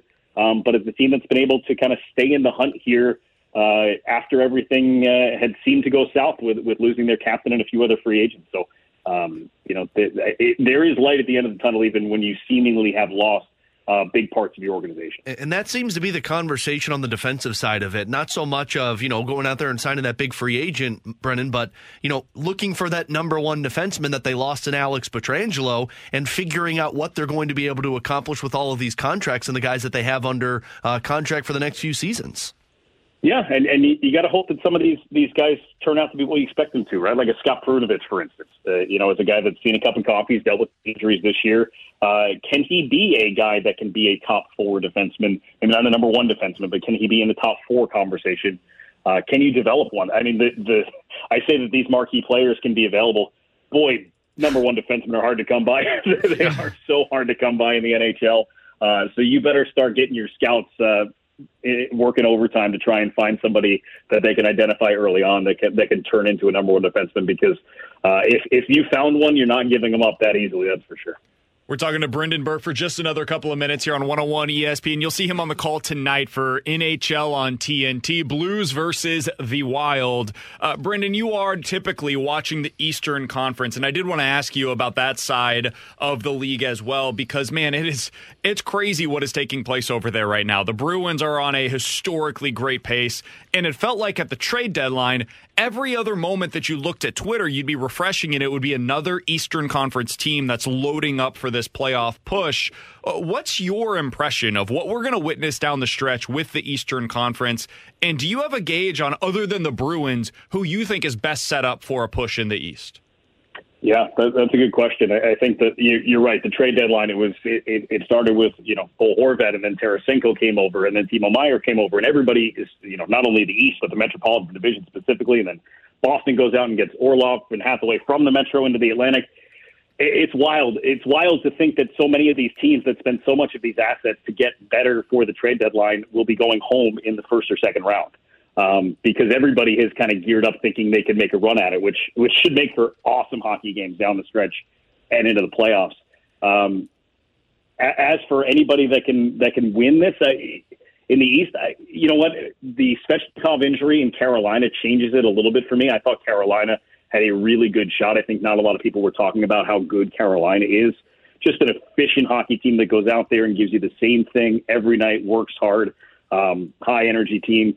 You know, they're, they're as good as, as anybody in the East. Um, I wonder about a team like the New Jersey Devils, if they if they have it, since they're so young and so inexperienced, but they are a highly skilled hockey team that can make some noise. But at the end of the day, it looks like, and this could change, but it looks like we're going to get Devils Rangers in the first round mm. and Lightning Maple Leafs in the first round. I mean, that's just awesome. I mean, I, I think that anybody that's complaining, oh, we should go one through eight and the, the playoff system's broken, no, this is awesome. I'm all for it. I'm all for the way it shakes out. A good team's going home in the first round. If you're going to win a Stanley Cup, you're going to have to beat the good teams anyway. Uh, I, I think we're gearing up for an awesome first round in the Eastern Conference for sure. Yeah, I can't wait for it. Brendan, final one from me, and just locally to go back to one player that we talk a lot about this season, and I am curious from the national perspective what the view on him is. Jordan Kyrou, uh, you know, we've talked about the growing pains of a twenty-four-year-old who's still learning the ropes of an everyday N H L player, but he also just surpassed thirty goals and he's twenty-four years old. What's the national view of a Jordan Kyrou? Yeah, I mean, I think that everybody understands that the the future, at least the short-term future of the Blues, is is Jordan Kyrou and Robert Thomas. And you can even throw Buchnevich in there a little bit, but you know, he's, he's a thirty-goal scorer. That is not easy to do. Um But at the same time, you're looking and going, okay, he's got thirty goals, and he's a minus thirty-five. Right? And, and, yes, plus-minus is a flawed stat. But at the same time, if you're scoring that many goals and you're on the ice for thirty-five more goals allowed than you are for, there's a problem there. So I think that the, the viewpoint on a Jordan Kyrou is, boy, this guy has a whole lot of talent, but he still has a long way to go to become that complete N H L player. And he's young enough that that's, that's not necessarily – a knock on him. It's just where he is in his development. He's not there yet, uh, but he certainly has the, the, the skill, the talent, the ability to become that player. Uh, if, if the Blues staff can kind of get him in the right situations and point in the right directions to learn that full two hundred foot game that everybody is, is trying to learn at the N H L level. But certainly uh, I think a lot of teams would love a guy with that kind of talent that they can try and fix the rest of the stuff for Jordan Kyrou. For what it's worth, the Blues have allowed twenty empty net goals so far this season, Brendan, and I'm pretty yeah. sure Jordan Kyrou has been on the ice for all of them because he's a part of that unit. So that that is playing a heavy role in those, that plus minus. But even if you took that all out, he's still a minus fifteen on the season, which is not ideal to say the least. No, no, you're right. That, that's why I say plus minus a flawed stat. It, it, it, it's it, it's one of those things like a it's it's a bikini. It shows you something, but it doesn't show you everything, right? So it, it, it's not telling you the whole story, but it's giving you a whole lot of information that you can't ignore either. Spot Speaking on. Of bikinis, I will be at Hooters tonight for a bikini contest at eight o'clock. That's a weird transition. Brendan, appreciate the time as always, man. Enjoy, enjoy the game tonight. We'll be watching over on T N T, and hopefully we'll be talking to you again soon. Hey, I got Panger with me. It's always a good day when I got Darren Pang next to me. You got to love awesome. it. That'll Thanks, be Brendan. Awesome. We're looking forward to it. That's Brendan Burke joining us here on one oh one E S P N. Always appreciate his time. He just confirmed, while I hate bikinis and while I hate plus minuses. You hate bikinis? Yeah. Only show a little thing. That's okay. What he said. It's like uh, plus minuses. They only show a little bit. Getting back to the N H L postseason, I asked him about the Eastern Conference. Alex, we've talked about this a few different times of like what this offseason is going to be and how the playoffs are going to play into that. Dude, the Eastern Conference, it's the Lightning versus the Maple Leafs, the Rangers versus the Devils, and then you've got the uh, the Penguins versus the Hurricanes as well. Uh, the Penguins versus the Hurricanes, like three weeks ago, I would have told you, hot damn, that's going to be fun. I, I don't know what's going to happen there now because the Carolina Hurricanes are dealing with some injuries. I don't know what the Pittsburgh Penguins are going to look like at that point.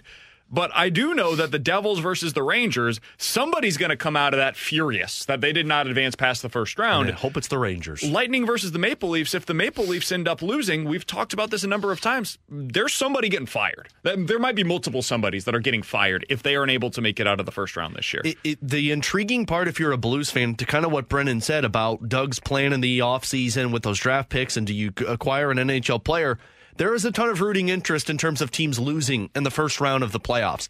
Vegas is going to be in cap hell after this season. What do they do? Do they have to trade somebody away? Edmonton is going to be in that spot. Tampa's going to be in that spot. Toronto's in that spot. Boston, New Jersey, Pittsburgh. Pretty much every team in the East is going to be in cap hell after this season if they don't win the Stanley Cup. And if you get bounced in the first round, that's an underperforming season in those p- teams' eyes, and they've got to ship people out to try and make the money work. That's where the Blues can capitalize on certain players. He's Alex Ferrario, that's Tanner Hendrickson, and I'm Brandon Kiley. Hey, you can join me on Wednesday tonight from five to seven o'clock at Hooters in Fairview Heights. The location is three oh one Marketplace. Again, that's in Fairview Heights, Illinois. We'll kick off Saint Patrick's Day and the college basketball tournament. We started with the first four last night. You got two more games tonight. There will also be a bikini contest that starts at eight o'clock. So you got the first four. You got Blues versus the Minnesota Wild. You got a bikini contest. What more could you ask for? Oh, how about this? Two new basketball bundles of Hooters world-famous wings, buffalo shrimp, and fries, all served up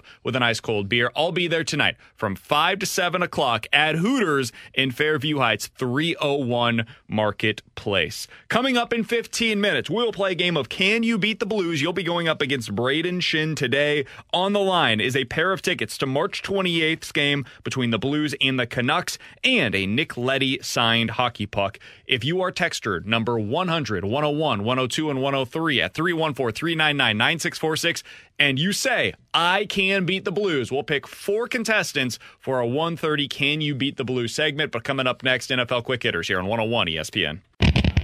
We're right back to the B K and Ferrario podcast, presented by Dobbs Tire and Auto Centers on one oh one E S P N.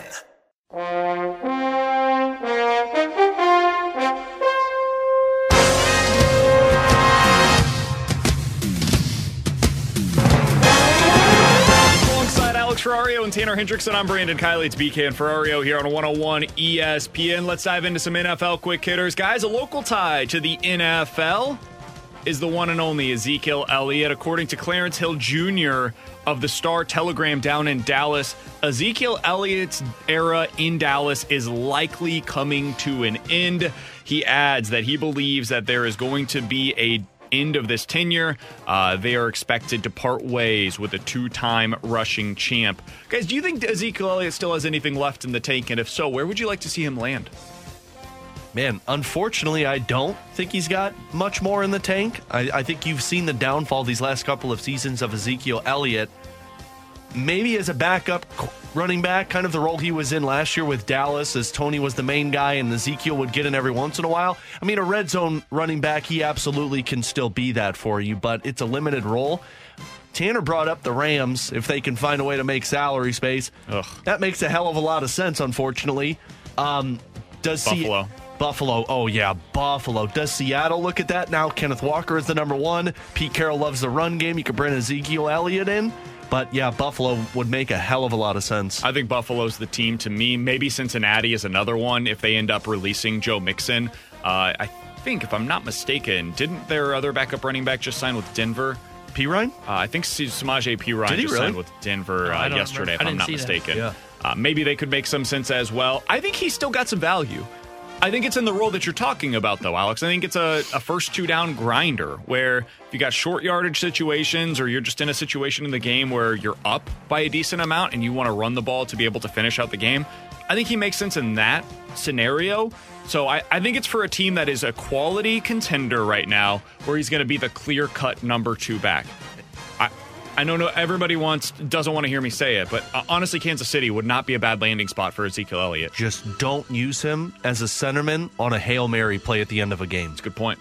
Oh. He can't block. T-Bone, do That's you have a, a spot where you think he would make some sense? I, Detroit I, is another one that would... No, they just signed... Uh, yeah. What's his face from Chicago? Mm-hmm. Yeah, I'm drawing a blank on who we're talking Montgomery? about. Montgomery? Yeah, yeah, Montgomery.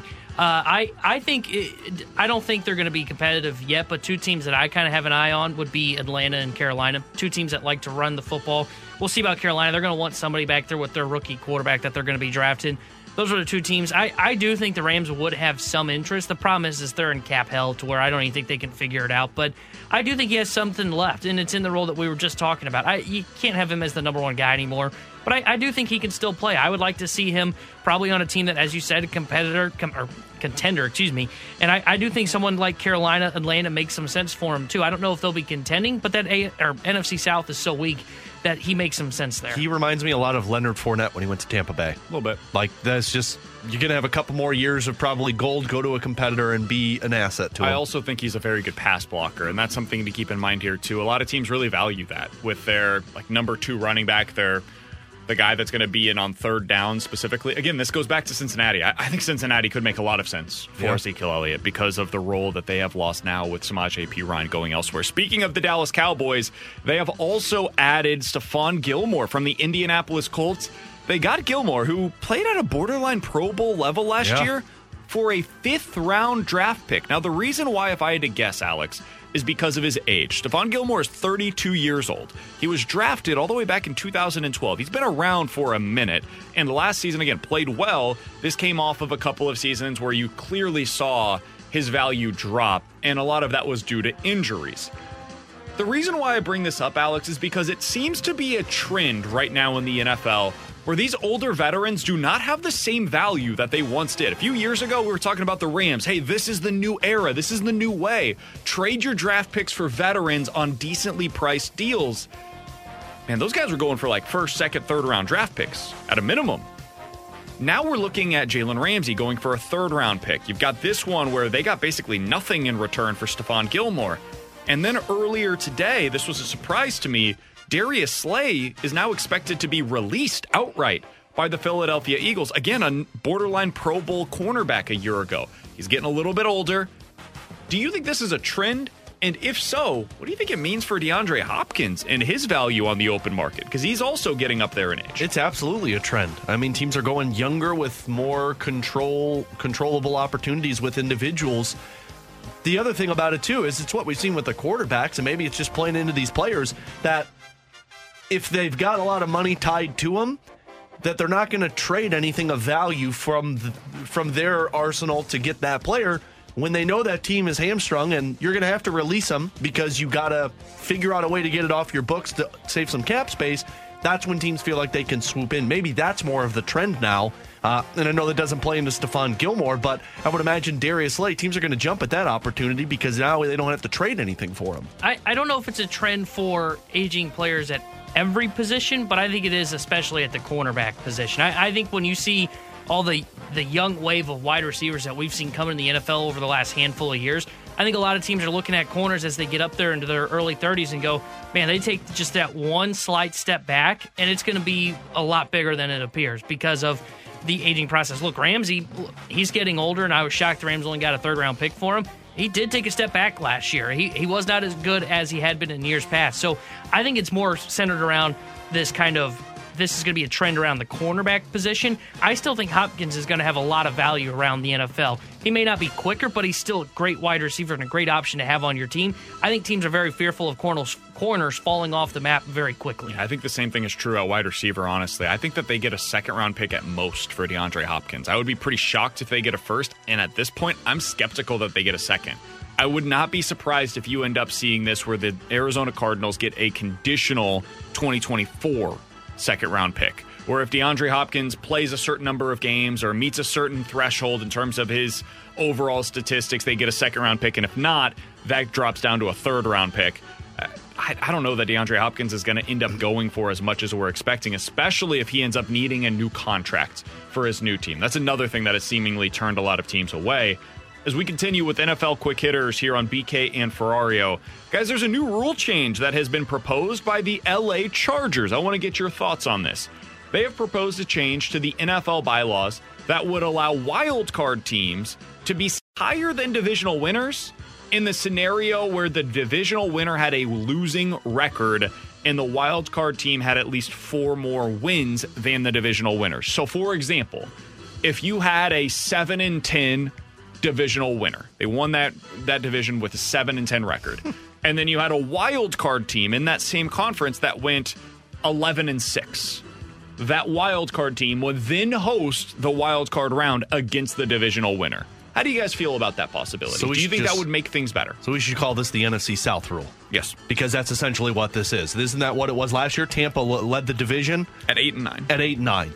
I, I like it. I, I I don't think a team should be rewarded with a higher seed in the playoffs and have the better matchup when you're the best team out of a crappy division. When the wild card team, let's just take the A F C West, for example, although it didn't perform last year, if you have four teams that are performing at their best, and that's a wild card spot, whereas, and I know it's a completely different conference, but you understand where I'm going with here, it's just ridiculous that a team that is a m- barely five hundred can win the division, have a better seed than a wild card spot that could win ten games. Last year, this would have applied to the Cowboys when they ended up having to go to Tampa Bay to play against the Buccaneers. I don't even think you need the th- second part of this. The N F L will will make that mandatory because of the money that is in, ends up being lost by some of these teams.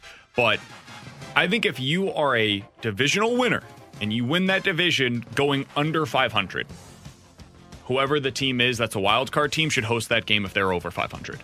I would agree with that. I, I think that's fair. I, I think if, if you're below five hundred, you don't deserve a home playoff game. And if you're barely above five hundred, like the opposite of what the Tampa Bay Buccaneers were, I, I think if you are, I, I think four games is a little too much. I think if you're three games better as that fifth wildcard team, I think you can have that home game from them too. That's the way I would do it. I don't mind this at all, trying to change that up a little bit, because a team like Tampa Bay did not deserve a home playoff game last year. There was another team not too long ago that had the same thing where they got to host. I think it was from Washington. The N F C East? Yeah, to say I think it was Washington, and they almost beat. I think it was Tampa Bay that year. Almost that Heineke, beat Tampa yeah. Bay with Taylor Heineke. I, I don't think you should have the home playoff game if you're below five hundred. And honestly, I think you need to have about a three-game. I don't want to call it a lead, but you should be three games better than the team that you're taking on to have a home playoff game. All right, final thing as we go through some N F L quick hitters. The big news today is that Aaron Rodgers made his return to the Pat McAfee show and said all of the things that we kind of thought that he would say. He basically said, hey, going into uh, the darkness retreat that he had, ninety percent. ninety percent is what he said he was expecting to retire. When he came out, he decided, nope, it's the opposite. ninety percent chance that I'm going to return. And then he decided that he wants to play for the Jets. He announced publicly now he's going to play f- football this year. He's going to play football for the Jets. It's just a matter of the Packers getting the right return for Aaron Rodgers. He also uh, insinuated that this is about the Packers not wanting him back more than it is about him not wanting to be back in Green Bay. So Aaron Rodgers is almost certainly going to be a Jet this year. Alex, how do you think this goes? Just open-ended question. How do you think this goes with Rodgers in New York? I I originally think it's going to go poorly because I just don't think Aaron Rodgers has anything. But I'm, I'm starting to lean more towards you're going to get a pissed-off Aaron Rodgers. I don't know if that's a good thing or a bad thing. But if you were going to retire and then you come out and from his words, you feel like they're the ones that wanted to get rid of you, probably very true. Never doubt a man who's ticked off. And I mean, he called them COVID or COVID M V Ps, which good old Aaron Rodgers shooting down his success. I, I don't think it's going to go well because of the division that they're in, but I could see them being a wild card team, and I could see Rodgers having a really good season if he gets his wishes with all of these pieces coming to the New York Jets. I see them kind of scuffling along throughout the year where you'll see spurts where, like, man, they, they look like a good football team. And then there's going to be times where it looks dysfunctional.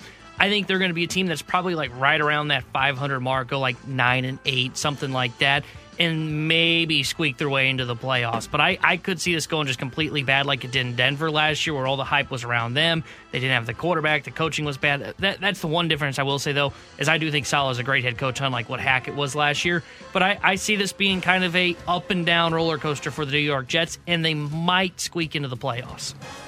So their schedule this upcoming year, of course, they play against the A F C East. They've also got four games against the A F C West. So you got the Chiefs, Broncos, Chargers, and Raiders there. Four games against the N F C East. It's not an easy division either. And then their other three games will be against the Browns, Texans, and Falcons, just for what it's worth. That's what their schedule looks like for the upcoming season. I think they are the third best team in the A F C East. And I think they end up going somewhere like nine and eight, ten and seven, and are fighting for that final spot in the A F C playoff race. That's how I view them. I think we have overestimated how good the Jets are based on them being fun last year and based on them not having a quarterback last year. B K doesn't like fun. B K doesn't like magic, Mike. I think that the Dolphins are better. I think that the Bills are still better. I think that's the way that it plays out in the A F C East. I think his stats will be fine. He'll end up throwing twenty-five plus touchdowns. He won't throw a lot of interceptions. He's the career leader in interception uh, rate for the uh, for the N F L. I think he'll be fine. I just don't think that he's going to end up putting as big of numbers up as a lot of people are anticipating. I think we'll look back and say, man, we spent a lot of time talking about Aaron Rodgers, and he did not have that amount of impact on the New York Jets. Coming up next, we're playing our weekly game of Can You Beat the Blues? This week, you're going up against Braden Shin. We have our four contestants. The winner will get a pair of tickets to the March twenty-eighth Blues game between the Blues and the Canucks and a Nick Leddy signed hockey puck. That's all coming up next here on one oh one E S P N. We're right back to the B K and Ferrario podcast, presented by Dobbs Tire and Auto Centers on one oh one E S P N. Do you have what it takes to beat the Blues? Now's your chance. Can you beat the Blues? Presented by Two Men in a Spa Dolly. Great deals on in-stock hot tubs and swim spas.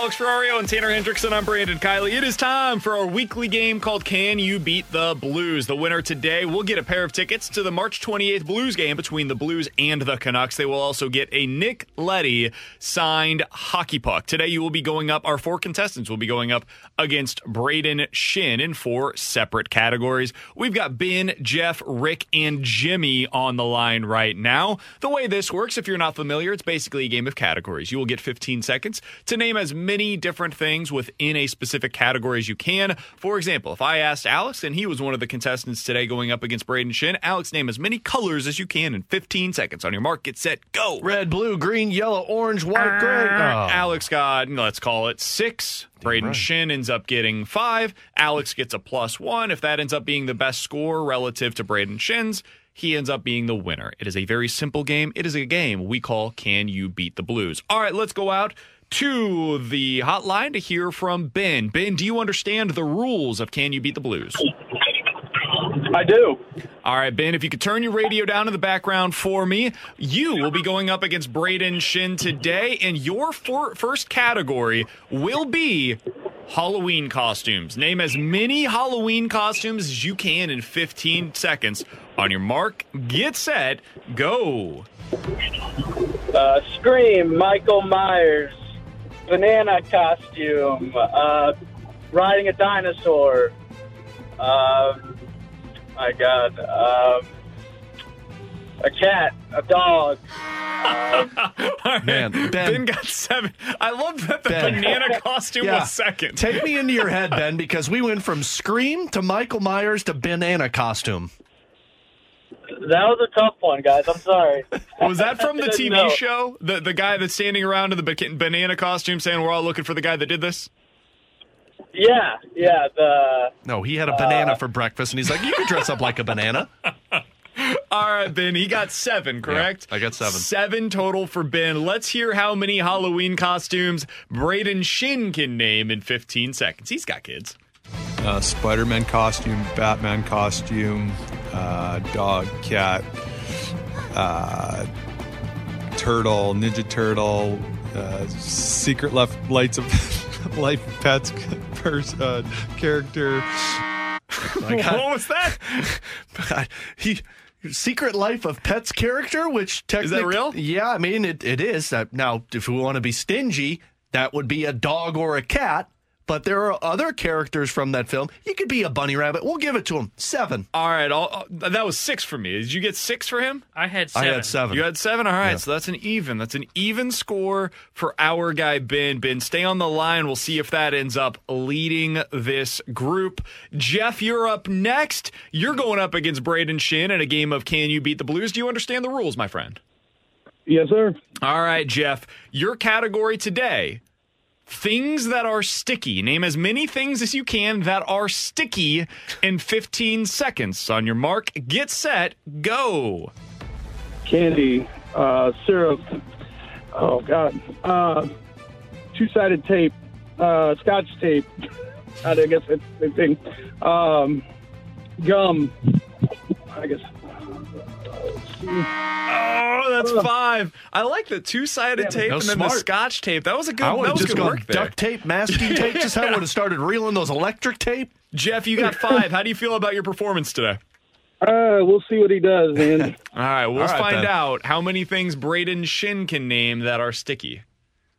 Uh, syrup, honey, gum, um, sauces, barbecue sauce, uh... fruit, uh all right, so six. It's either five or six depending on if we give him sauces and then barbecue I mean sauce. I would, because there's more sauces. He just named one specific and he said sauces, which cover right. more of them, so we're so. gonna give him six. I'd give him six. All right, so Jeff, you have unfortunately been eliminated. Good effort today, but you cannot beat Braden Shin, much less the Blues. All right, Rick, you're up next. How are you feeling about the game? Do you understand the rules? Yeah, it sounds like it's a tough day. it, it can be at times. Braden Shin is pretty decent at this. All right, Rick, you have the following category. Name as many different school subjects as you can in fifteen seconds. As many different school subjects as you can in fifteen seconds. On your mark, get set, go. Math, English, uh, technology, philosophy, uh, science class, or chemistry, uh, biology, psychology. Uh, and, uh, okay, I got I got seven. Seven, because he said he, he repeated science and he repeated psychology twice. Okay, I got seven. So I got seven. We That's what T-Bone got? Yeah, I seven. got seven. Okay. All right, seven cat- or seven different school subjects is what Rick was able to get. Now let's find out how many Braden Shin is able to name. He does have kids, but he hasn't been in school in a good minute now. Math, biology, chemistry, gym, cooking, uh, woodworking class. Uh, this guy hasn't been in school in a while. All right, he was able to get six. So Rick is a plus one right wow. now with his performance on school subjects. He's he's the leader in the clubhouse. Ben, unfortunately, you have been eliminated. We are now uh. with the final contestant, Alex. Jimmy is Jimmy! on the line. Jimmy, do you understand hey, the rules of the game? I do. All right, Jimmy. Jimmy. You got to beat Braden Shin by more than one in order to win outright. If you beat him by one, you're going to a playoff. Here is your category. Things that you would do on a date night. Name as many things as you can that you would do on a date night in fifteen seconds. On your mark, get set, go. Take her off for dinner. Um, pick her up at her house. Meet her parents. Buy her corsage. Um, gosh, doggone it. Um, uh, duh. Can't do it. All right, Jimmy, I got four. Buying a corsage is a yeah. good one. Damn, I haven't done you that go, in a hot minute, you though. Go all out on those dates there, Jimmy. All right. Man. Now let's find out how many things Braden Shin can name that he would do on a date in fifteen seconds. Dinner, movie, um... hands, kiss, uh, conversation, um, romance. Romance. All right, Braden Shin got six, six, so Jimmy has been eliminated. That means Rick is our winner today. Rick, you're getting a pair of tickets to the March twenty-eighth game between the Blues and the Canucks and a Nick Leddy signed hockey puck. Rick, congratulations. All right. You were able to beat the Blues today. Way to go, Rick. Woohoo. I like the excitement. That's what I'm talking about. Rick was able to Come beat on, the Blues. Come on, Rick. This is a tough day for our contestants. This was. These are tough categories. You think so? Yeah, I mean, the st- I would have I would have struggled with the sticky. That I, I would have been tough. I would have been having a very difficult time with school the subjects. I would have been good. Costumes I would have been good with, and then that last one I think I would have been. It would have been. I feel like tough. With the costumes, you just immediately go to like one category, well, right? Kids costumes, guys costumes, girls, like whatever started, it is, you got to go. When he started Spider-Man, I'm like, take it, run, yep. like say Spider-Man, and then just start naming off every Marvel character. Or like you go Disney princesses, right? You've got a daughter, you know, yeah. like just go down the line of the list yep. of Disney characters that you could go with as a. The as date a would have been costume. Tough because I haven't. I mean. I date my wife, but Alex. I haven't been on like an actual date in a long time. Body. What? We do the same thing. It's dinner, and let's go home and go to bed. That makes all the sense in the world. All right, we'll be back next week with Can You Beat the Blues next Thursday. Uh, we did it a day early this week because tomorrow we're going to be out in Alton, Illinois for the first round action of the N C double A tournament. It tips off tomorrow and Friday, and we'll be broadcasting live at Max in downtown Alton. We will be there from eleven to two. The Fast Lane will be there from two to six. But let's be honest, we're all going to be there from eleven to six the next couple of days. Come out, enjoy some delicious food, the coldest beer, plenty of screens to watch all of the first round madness, and much more. Plus, here's the big one. We are going to have a chance for you to score a pair of tickets to Metallica at the Dome on Sunday, November fifth. B K and Ferrario on the Fast Lane, both live Thursday and Friday for the tournament at Max in downtown Alton. We're going to hit the rewind coming up next. We're right back to the B K and Ferrario podcast, presented by Dobbs Tire and Auto Centers on one oh one E S P N. Let's run it back with a daily rewind on B K and Ferrario. Brought to you by Stewart's American Mortgage. Google the Bagel Loan, featuring zero fees and zero closing costs.